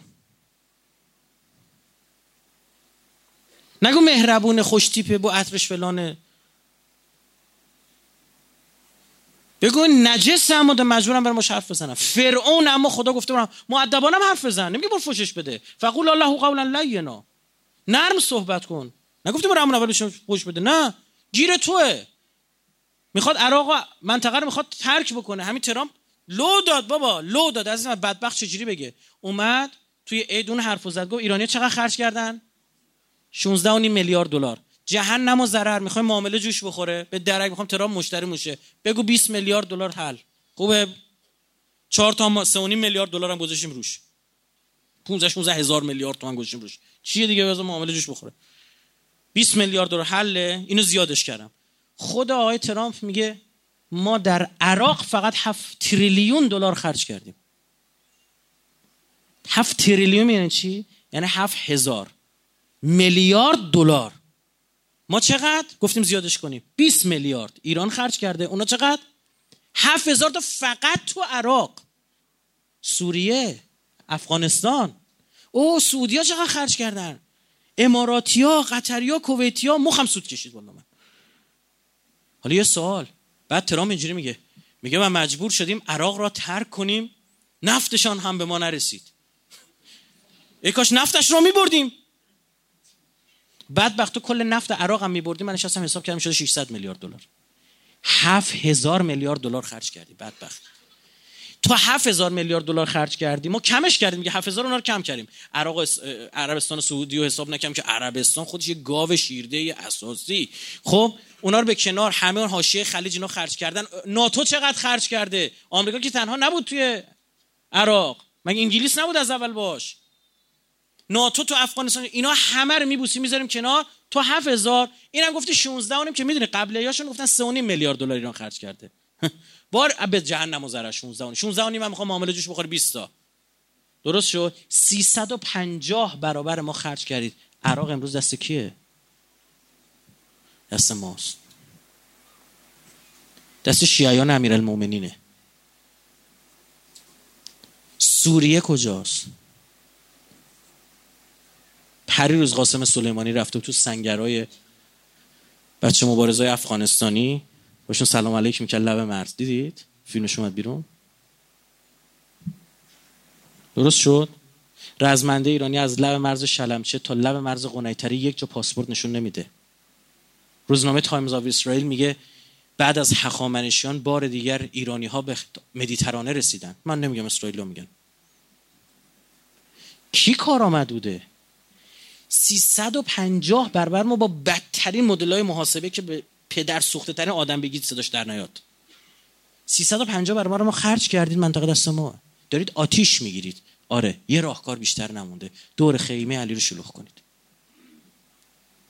همونجوری بازی برده رو برگردونید، حکمیت رو بندازید. مذاکرات. آی مردم بس دیگه، انقدر کشته دادید، مذاکرات. آی مردم گشنتونه، مذاکرات. بعدش چی میشه؟ بعدش امیرالمومنین اون روزای آخر فرمود من میرم بدتر از من نصیبتون میشه. حجاج ابن یوسف اومد سر کار، صبحونه نهار شامی نخورد الا اینکه قبلش یه شیعه علی جلوش سر بریدن. گفت سر ببرید اشتهام باشه. با سرای شیعیان محبان امیرالمومنین دیوار میساخت. همین عبدالله ابن عمر پسر خلیفه دوم که حضرت علی بیعت نکرد، شما ریختید خونه حضرت زهرا رو اونجوری گفتید به خاک و خون کشید، گفتید باید با ما بیعت کنن، پسر خودت بیعت نکرد. امیرالمومنین فرمود من تضمینش میکنم، ببین نداره. همین پسر خلیفه دوم خبردار شد حجاج ابن یوسف داره وارد میشه، بیرون شهر اردو زده، خودش بیرون شهر رسون بهش، بیرون مدینه رسون بهش، دست و پاش میلرزید، دستش به 2-3 تا زن بند بود. حجاج ابن یوسف گفت من بیام توی خیمه، گفت بیا تو. حیام نداشتن دیگه. گفت میخوام باید بیعت کنم زودتر، تو الان امیر منی. گفت دستان بنده، با پام بیعت کن. پاش از زیر لاف داد بیرون. اینا در راهتونه، در پیشتونه. سوریه ازتون بسازن به خواب شبتون نبینید. سوریه رو همینجوری کار کردن. بله من بهت میگم، آشوب داخلی به هم ریختن نظم حکومت، بعد جنگ‌های داخلی، بعد این مملکت اسلام نباشه. وقتی اسلام نباشه ترک و فارس چرا باید کنار زندگی کنن؟ ها؟ چرا؟ کرد دیگه چرا نباید جدا بشه؟ عربه دیگه چرا نباید جدا بشه؟ بعد تجزیه طلبی، بلکه تجزیه طلبی دعوا. آقا قزوین چقدرش فارسه چقدرش ترکیه، یه جنگ تو اون منطقه، آقا دعوا اون طرف، شیعه سنی اون طرف. بله عزیز من، تعارف نداریم. و فکر کردید داعشی از آسمان اومدن؟ داعشی تو جنگ تعصبات میره بالا، آدما تون تفکیک میشن. متوجهی؟ از هر 10 نفری که جلو بچه‌های ما داشتن تو عراق می‌جنگیدن، یکیشون داعشی بود، 9 تاشون عراقی بودن. بدونید اینا رو. من میگم باید اینا رو گفت مردم بدونن. من بودم، من رفتم جرف و سخت، من رفتم. یه دونشون داعشی بود، 9 تاشون عراقی بود. تا روز قبلش به هم دختر میدادن، از اینا تا سال قبلش به هم دختر میدادن، دختر میگرفتن. یهویی میگم من بس سر اینو ببرم برام بش.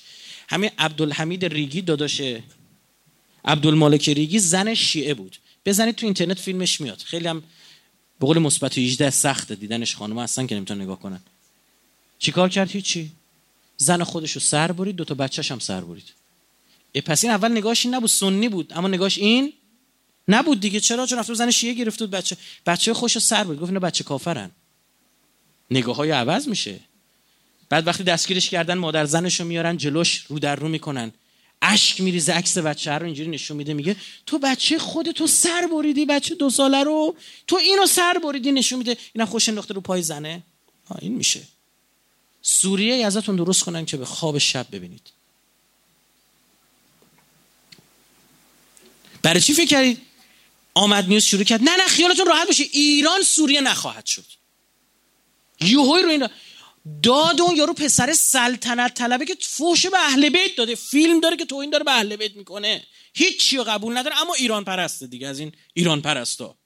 داد اون در اومد علی رولا زم آمد نیوز، فحش که بی شرف، تو میخوای ایران تجزیه کنه، این سوریه. داد اون در اومد. کجای کاری؟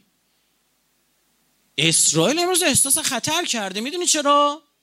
برای اینکه من اولین بار دارم میگم، برای اینکه برادر من تو پیشگویی های اینا، اونی که کارشون یه سره میکنه، ما این متاسفانه یا خوشبختانه، که من خوشبختانه، برای اینکه تو پیشگویی های ما هم اونی که کارشون یه سره میکنه ما ایم. امام صادق فرمود والله والله والله هم اهل قم، اونایی که بیت المقدس رو میگیرن یعنی شیعن. آره یه ربطی هم به ایران داره دیگه قم. معلوم دوبار فتنه بنی اسرائیل. یک روایتی داریم در ملاحم و فتن، با سندش کاری ندارم، بحث سندی مطرح نمی‌کنم، اما روایت جالبی، حالا من میگم فقط بشنوید چون آخه جالبه. نشانهای ظهور بعضن محقق میشه، میگن سندش ببینیم درسته یا نه، محقق شده. مهمترین دلیل بر بودن چیزی وقوعشه. محقق شده، میگن سندش رو بریم بررسی کنیم. ما اینجا آدمام داریم. تو ملاحم و فتن یه روایت خیلی جالبه، میگه که این جهودا میرن، یهودی‌ها تو بیت المقدس میره اونجا جمع میشن، بعد خدمتشون پشت درخت‌ها و سنگا قایم میشن، یه قومی به اینا حمله میکنه. قولهم، شعارشون، حرفشون، میدونید چیه؟ این تیکه رو فارسی میگه، تو روایت این تیکش فارسیه، بکش بکش. نمیگه اقتل اقتلا، گرفتی چی شو؟ میگه حرفشون بکش بکش. خب اینا یعنی به چه زبونی دارن حرف میزنن؟ یا بکشش در را پدر سوخته مثلا. آره اینا یا ایرانیان یا بچه‌های افغانستانیان که داعشی که ساختید باعث شد اینا یکی شدن و امروز تو همون منطقهن. آره نه، یکی از همین آقایون ایرانی اینا سال 60-61 تلویزیون داره نشون میده که رزمندا دارن میرن جبهه، تلفن رو ور میداره، زنگ میزنه آمریکا، تماس تلفنی داره، نگران، حالا اسم میبرم یکی از همین آقایون اینا، نگران که میگه آقا خمینی فتوا داده، اینا فوش میده، فوش خیلی بدی هم میده. کسی که مأمور شنود این مکالمه بود الان بازنشست شده، آدم امنیتی، بر خود من گفت. گرفتی چی شد؟ میگه داره فوش میده، میگه خمینی اینا فتوای جهاد داده ریختن. این که باب 38 و 39 حزقیال نبیه که بدبخت شدیم. بعد اون یکی میگه نه نگران نباش، تو اونجا اومده تا پایتخت ما رو محاصره میکنن اما تو نمیان. کتاب تثنیه باب 28 میگه اون مردمی که بالا سر شما میان مثل عقاب رو سرتون میرسن، شما زبون اونا رو بلد نیستید. از ترسشون بلند شدن رفتن تدریس زبان فارسی تو مدارس اسرائیل شروع کردن، که چون شما زبانشون بلد نیستید لابد خب ما ترکی حرف میزنن، مشهدی حرف میزنن. متوجه شد چی میگم؟ آره اینه داستان، اینه. من نمیگم، من منکر. و یک دستایی هم تو داخل داره چیکار میکنه؟ قبل از حمله، اینا رو گوش کنید، قبل از حمله صدام به ایران، نکته آخرمه، اون جریان، یه نکته جالب به شما بگم، قبل از حمله جنگ عراق و ایران، یعنی حمله عراق به ایران، دستگاه امنیتی ما، اینو ما رو کانالمون هم گذاشتم، کانال مساف گذاشتم، هشتگ نهانخانه رو تو مساف حتما دقت کنید. خب نهانخانه ویژه دقت کنید. توی اونجا میگه ما متوجه شدیم یک سری پروازا چارتر میشه، بلیت برگشت تایمش اوپنه، چند برابر قیمت میدن، تهران آنکارا و تهران آتن، یا تهران استانبول، تهران آتن. میگه برای ما سوال بود و همه کسایی که میرن تیپ تفریحی نیست، خانوادگی و همه جهودن، یهودیان، یهودی همین مملکت. میگه ما حساس شدیم اوایل انقلابه، اوایل انقلاب 58 اینا، 50 59. میگه ما اینا رو چند تاشون رو گرفتیم، نگهشون داشتیم، خیلی مؤدبانه بازجویی شما کجا میگو به ما از ما خواسته شده ما باید تا 2 ماه مملکت ترک کنیم. یه ما 2 ماه بعد بمونیم، بر همین بلیطمون رو اوپن گرفتیم. یعنی برگشت نخورد، یعنی بلیط اوپن بگیری بعد گرونتر پول بدی، پول هم دادیم. میگه حالا ما بررسی اون رو انجام دادیم و حالا 2 ماه یه ماه بعدش چیز 2 ماه بعدش یه هفته بعدش صدام حمله کرد. یعنی انقدر برنامه‌ریزی بود که شما از ایران برید بیرون و به اینا گفتن 1-2 ماه دیگه برمیگردید. یعنی چی؟ یعنی صدام کاری یا سره میکنه، شما برگردید سر خونه زندگیاتون، شما اونجا نباشی، وقت موشکی توپی سرتون نخوره. نه برنامه، نه خبر دارن. برنامه‌شون اینه عزیزم، این دفعه اسرائیل تو قد و قواره این شکل این کارا نیست، اما داره کریایی میخونه. همین چند وقت پیش از جریده که از روزنامه‌های در واقع اسرائیلی پنهانه و اخبارشون هرس‌چنگای اخبار عمل روانشی میده، گفت یه F-35 اسرائیل اومده وارد هوای ایران شده و فضای ایران شده و برگشته و ایرانی‌ها متوجه نشدن. حالا اینا مثلا دارن حرفای اینجوری هم میزنن. بعد اون گوینده BBC هم اومد توییتشو گذاشت و همزمان هم با اون قرارداد نظامی که ترامپ با این مردی که پسر سلمان آره امضا کرد، حملات موشکی خوبی انصارالله انجام دادن توی عربستان. اونم فهمیدن چی به چیه. غزه هم یه موشک زد به اسرائیل، اونم پاسخی بعد میگرفتن گرفتن. اینا فهمیدن چی به چیه. ما دوران عزیز دل من، دوران پیغمبر تو صلح حدیبیه نیستیم، ما دوران امام حسن هم نیستیم، دوران ابو عبدالله که قطعا نیستیم. ما در شرایط بدر و خیبریم، ما پیروز ماجراییم، منطقه دست ماست، خون دادیم بابتش. به این سادگی هم رها نمی‌کنم دسته یه ماش عرض لوباش بفته. به پای داخل باشید، دین ندارید، نگران خانواده خودتون باشید. اون زمان که گفتم اینا خبر داشتن، یک جریانی در داخل ببین چیکار کرد. یک، نیروهای نظامی رو تضعیف کرد. دو، ارتشی‌ها رو دلسرد کرد. ارتشی‌ها رو دلسرد کرد. نیروی نظامی اون موقع، نیروی نظامی اون موقع ارتش بود دیگه، دلسردشون کرد. سه، گفتن تجهیزات نظامی رو نمی‌خوایم. اونایی که شاه خریده بود تو ایران بود، گفتن بعد دولت موقت میگه بعد پس بفرستیم برای آمریکا.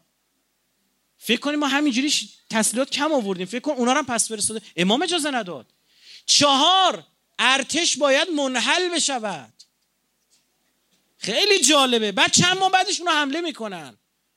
حواست رو نیروهای مسلح باشه، روی دستگاه امنیتی باشه. ببینید آیا الان پالسایی میاد که نیروهای مسلح تضعیف بشن، بودجه هاشون دستکاری بشه؟ تحقیر و تضعیف نیروی مسلح یعنی خرابیان. من بسیار نقد دارم به این سریالایی که تو تمام این سریال ها همیشه یه سرباز و یه کلانتری واسه مچل کردن گذاشتن. دیدید یا نه؟ پلیس مظهر اقتداره.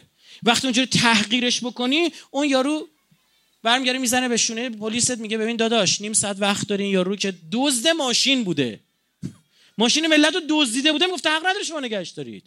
سر شونه پلیس گفت نیم ساعت وقت داری بریش بیرون. نتیجه اون فیلماتونه. برید ببینید جریانات کجان. وقتی تو نیروی امنیتی رو تضعیفش کردی، تحقیرش کردی، بعد مدلایی که سر ماجرای دراویش بود مدل مبارزه داشت یاد میداد. میگه سوار ماشین شو، گاز بده سمتشون. مدلی بود که فلسطینی‌ها تو اسرائیل انجام داده بودن. فلسطینی‌ها اسلحه نداشتن، تو اسرائیل چیکار میکنن؟ سوار ماشین میشن با اینو میجنگن. یه بار که تکرار نشد، اتوبوسه از چند وقت قبلش اونجا پارک بوده، تو اتوبوسه میخوابیدن اینا. اتوبوسه که حمله میکنه، بعدش یه سمند حمله میکنه، بعدش یه پراید حمله میکنه. مدلای جنگ شهری تو کانالای آمد نیوز همسالم داشت یاد میداد. گاردویژه سمتتون اومد، نمیدونم دو تیکه بشید، از بغل حمله کنید، چی شیلنگو اینجوری میختوش فرو بکنید، نمیدونم برای که پنچر کنید موتور پلیس. اینا چیزی نیست که یه بچه‌وس خوش بیاد بنویسه. اینا همش اسرائیلیه. آمریکایی هم نگفتم، گفتم چی؟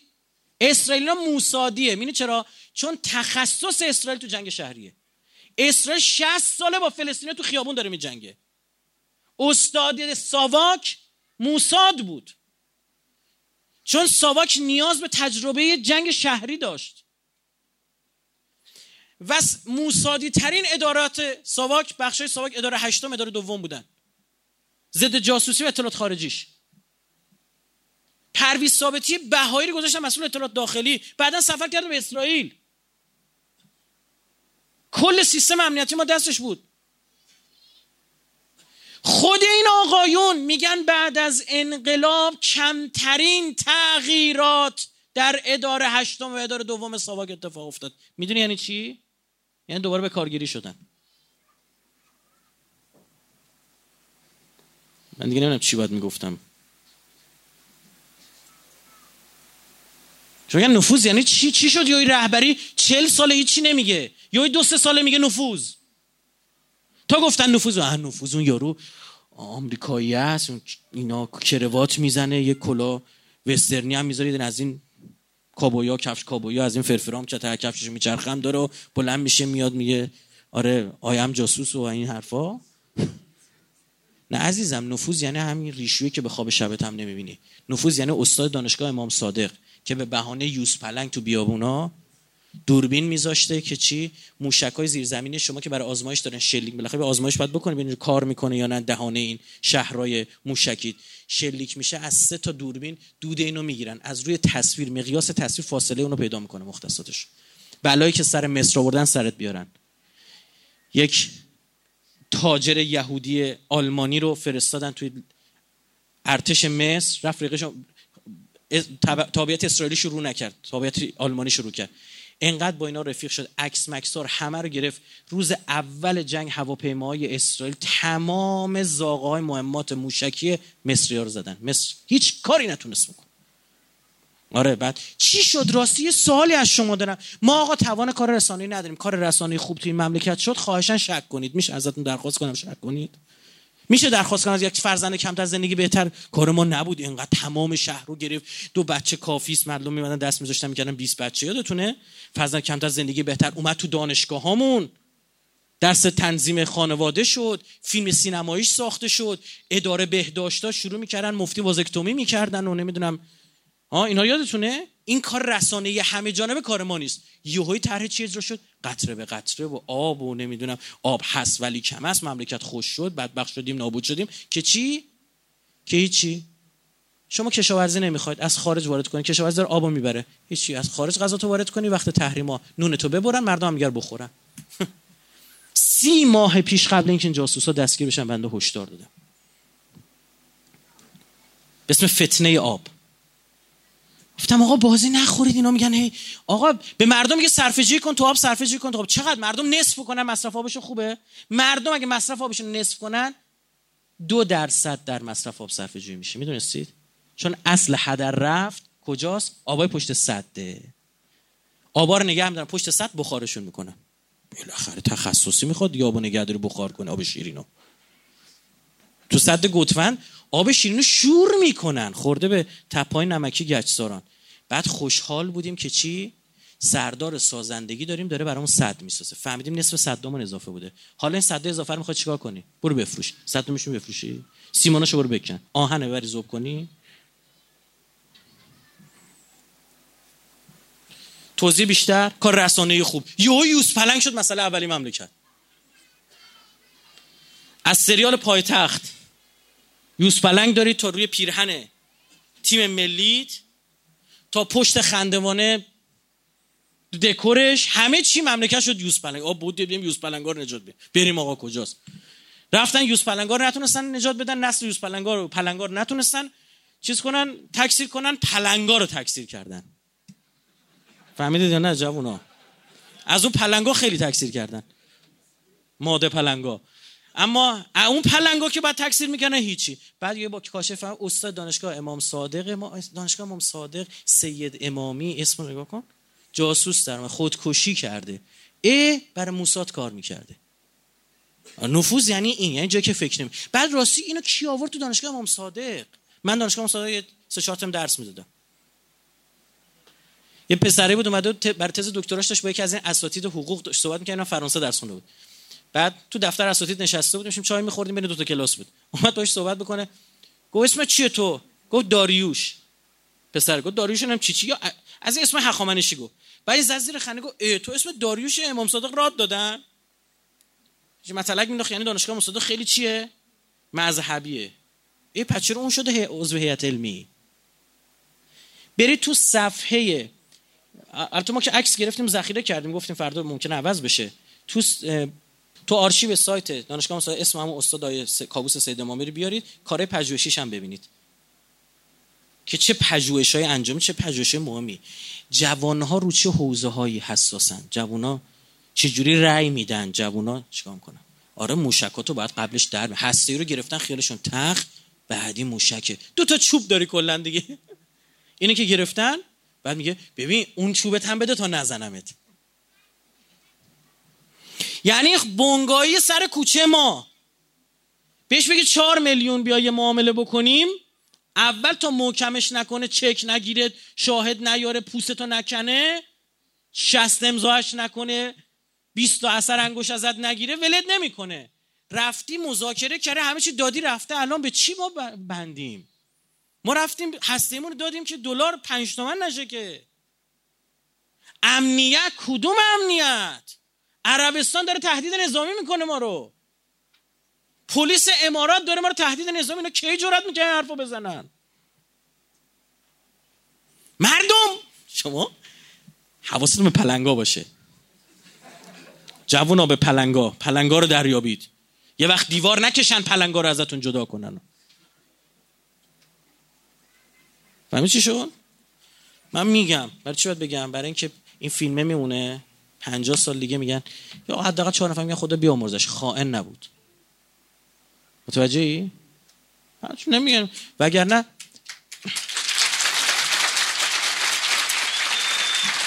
به قرآن قسم. گوش کن، نمیخوام حرف بزنم که شما بر من دست بزنید. به قرآن محمد ابن عبدالله صلوات بفرستید.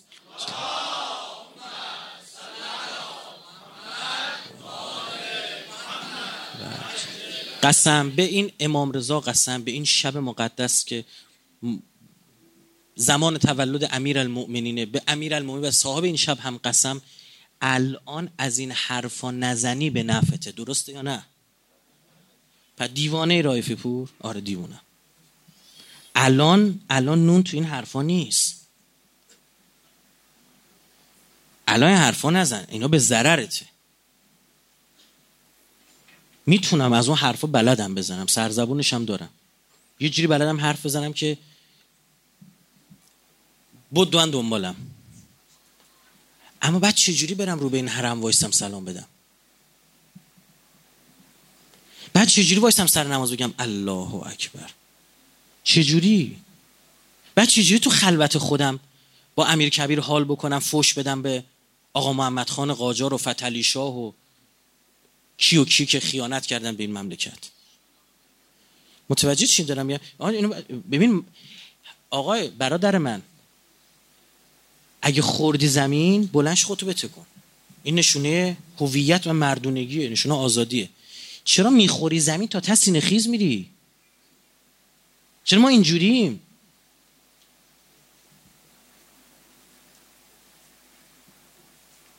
من یک روز از طرفدارای محمد خاتمی بودم توی مملکت، بعدن که یه سری حرفای اشتباه زد، گفتم اشتباه. یه روز از یه سری کارهای احمدی نژاد که به فقرا و مستضعفین میرسید دفاع کردم، گفتم این کار درسته اما اون کارت هم اشتباهه. هنوزم بهم بگی میگم هنوز اون کاری که در مستضعفین انجام داد کار درستی بوده، باید میرسید. آقا مسکن مهرش بد بود، خب تو میری بهترشو بزن. ها املای نانوشته غلط، تو میگی 17 تو 18 بگیر. بالاخره خونه ساخت دیگه. ها ما نه کلا یه نفر اهریمن، یه نفر اهورا، یه نفر قدیس، یه نفر ابلیس. چه وضعشه؟ من دارم اینم یک جریان آقا داره مملکت میاره به ورد. شما فکر برای چی رهبر میگه سال کالای ایرانی دیگه چیکار باید بکنه؟ آقا کالای ایرانی بخرید. ببینید چه میدونه آقا برنامه اقتصادیه. یه بحران اقتصادی، تعطیلی، ادامه تعطیلی ها، حقوق ندادن ها، بیکار شدن ها، با مردم میترکن دیگه. بعد جالبیش جایگزینی ندارن مردم. و باید با مفاسد اقتصادی برخورد بشه. جدی هم باید برخورد بشه. حداقل یه 100 نفر 200 نفر باید یه حال اساسی بهشون داده بشه. مردم تا خون نبینن دلشون آروم نمیشه. بعدن من رسیدم به این نتیجه آقا نظام حجامت لازم داره. بعدن دیدیم من مریض میشه حجامت، یه ماش کثافت و چرک و بعد چشید ریخ بیرون. به درک داداش فلان و خاله اون و ننه اون و معاون اون و. این نظام امام خمینی حرفی زده آدم ما تو مبهوت میمونه. میگه این نظام چون اسلامی است، امیرالمومنین هم جانش در راه اسلام داده، امیرالمومنین حضرت زهرا برای اسلام داده، حفظ اسلام از حفظ جان امام زمان واجب تر است. این چه حرفی سنگینی.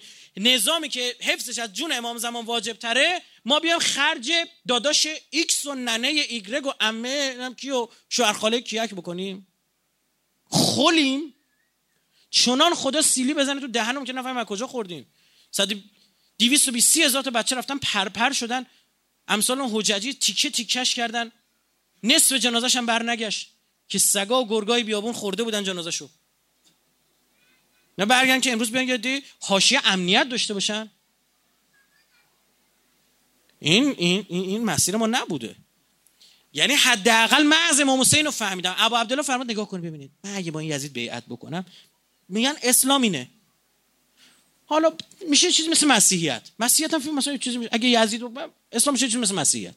اون حاکم ظالم داشتن مامده.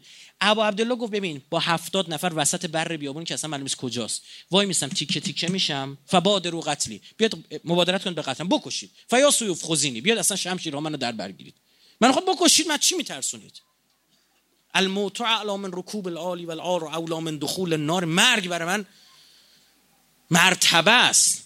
ابا عبدالله فرمود انا حسین ابن علی، من بچه علی ام بابا، ما خانواده شهادتیم، من باکش از این ندارم، اما داغ اینو به دلتون میذارم اسلام یزید مهر حسین بگیره. عیبی نداره حداقل 1400 سال بعد یه گروهی، نه 2000 سال بعد، نه 10000 سال بعد، بعضی تو بخوان در مورد اسلام صحبت کنم میگن اسلام اینه، میگن نه نه نه نه اون گوشه ترقی بوده، یه جرقه‌ای بوده، یه سر و صدایی بوده، گفته این اسلام نیست، اسلام یه چیز دیگه است. اون جرقه الان شده 40. ما هم نمیذاریم بگید بذارید انقلاب اسلامی این. متوجه چی؟ من گفتم ببین فکر نکن میذاریم بگیم انقلاب اسلامی این. فکر نکنید ما میذاریم بگیم انقلاب، به جاش برسه تا آخرین قطره خون دفاع میکنیم. میذاریم عیبی نداره، خورد زمین عیب داره ها، ما میگیم باش عیبی نداره. لااقل 100 سال بعد 200 سال بعد بگن نه نه انقلاب اسلامی، حکومت شیعی مبتنی بر اسلام جواب میداد اونا بد عمل کردن، اونا یزیدی عمل کردن، اونا کوفی عمل کردن، حکمیت ساختن. اما نه درستش هم هست، یه دی بودن اونجا سر صداشون بلند شد. ما الان دنبال اینیم دعوا درست کنیم تو مملکت. شما مشی بنده رو دید، من همیشه همکاری با تمام دولت‌ها، همین الان با همین دولت من با 2 تا از وزیراش ارتباط صمیمانه داشتم. یعنی سلام علیک ما کار خواستن. کمتر مؤسسه‌ای در ایران به اندازه ما از وزارت آقای حجتی به عنوان وزیر کشاورزی دفاع کرد. زمانی که می‌خواستن استیضاحش کنن، شما کانال امنیت غذایی ما رو برید ببینید دیگه، کانال امنیت غذایی مؤسسه مصاف، چقدر ما دفاع کردیم از ایشون. من تو نامه که آقای روحانی حرف عجیب غریبی زد در مورد انتقاد به اهل بیت، تو همون نامه متذکر شدم که من از مدافعان سرسخت وزیر کشاورزی، چون داره خوب عمل می‌کنه. ما مرض که نداریم بین نفر مخالف باشیم موافق، نه. آقای ظریف نفر ما گفتش آقا چرا موشکاتون نمیتون بلند شد؟ یه دفاع قاطعانه کرد، گفت اون زمانی که برای یه دونه موشک ما التماس می‌کردیم شماها کجا بودید؟ گفتم دمت گرم. آقای روحانی بلند شد رفت کرمانشاه برای این بحث سال تحویل، رفت کرمانشاه. من گفتم تو کانال بذارید آقا دمت گرم، ما این اقدامات خوب تو رو می‌بینیم، کار درست انجام میدیم. مگه کوری، مگه پدرکشتگی داریم، مگه مرض داریم، مگه خوشم بده بعدم بیاد؟ شما اگه اونجوری میخواید اونجوری فکر میکنید واقعا یعنی با جلال امیرالمومنین چی بس وای میست؟ امیرالمومنین به عمر بن خطاب کسی که حقش رو گرفته بود مشاوره میداد، میگفت باشه مردم که گناهی نکنن. طرف افتاده تو چاه، یه نفر میگه آقا بیا درش بریم. نه من که تو رو قبولت ندارم اونو درش بیارم، ما با هم مخالف سیاسییم. اون بدبخت چه گناهی کرد تا چاه؟ هر کمکی هم بتونیم انجام میدیم، اما حساسیم روی امنیتمون، رو دینمون، روی این استقلالی به دست آوردیم، روی اون چیزی که اینا آتیش داده. میگه با 16 و نیم جلو 7500 7000 تا وایستادن، به اینو عقب بر نخواهیم گشت. سرتون رو در دادم، عذرخواهی می‌کنم طولانی هم شد. تعجیل در فرج امام زمان صلواتی نبفهم.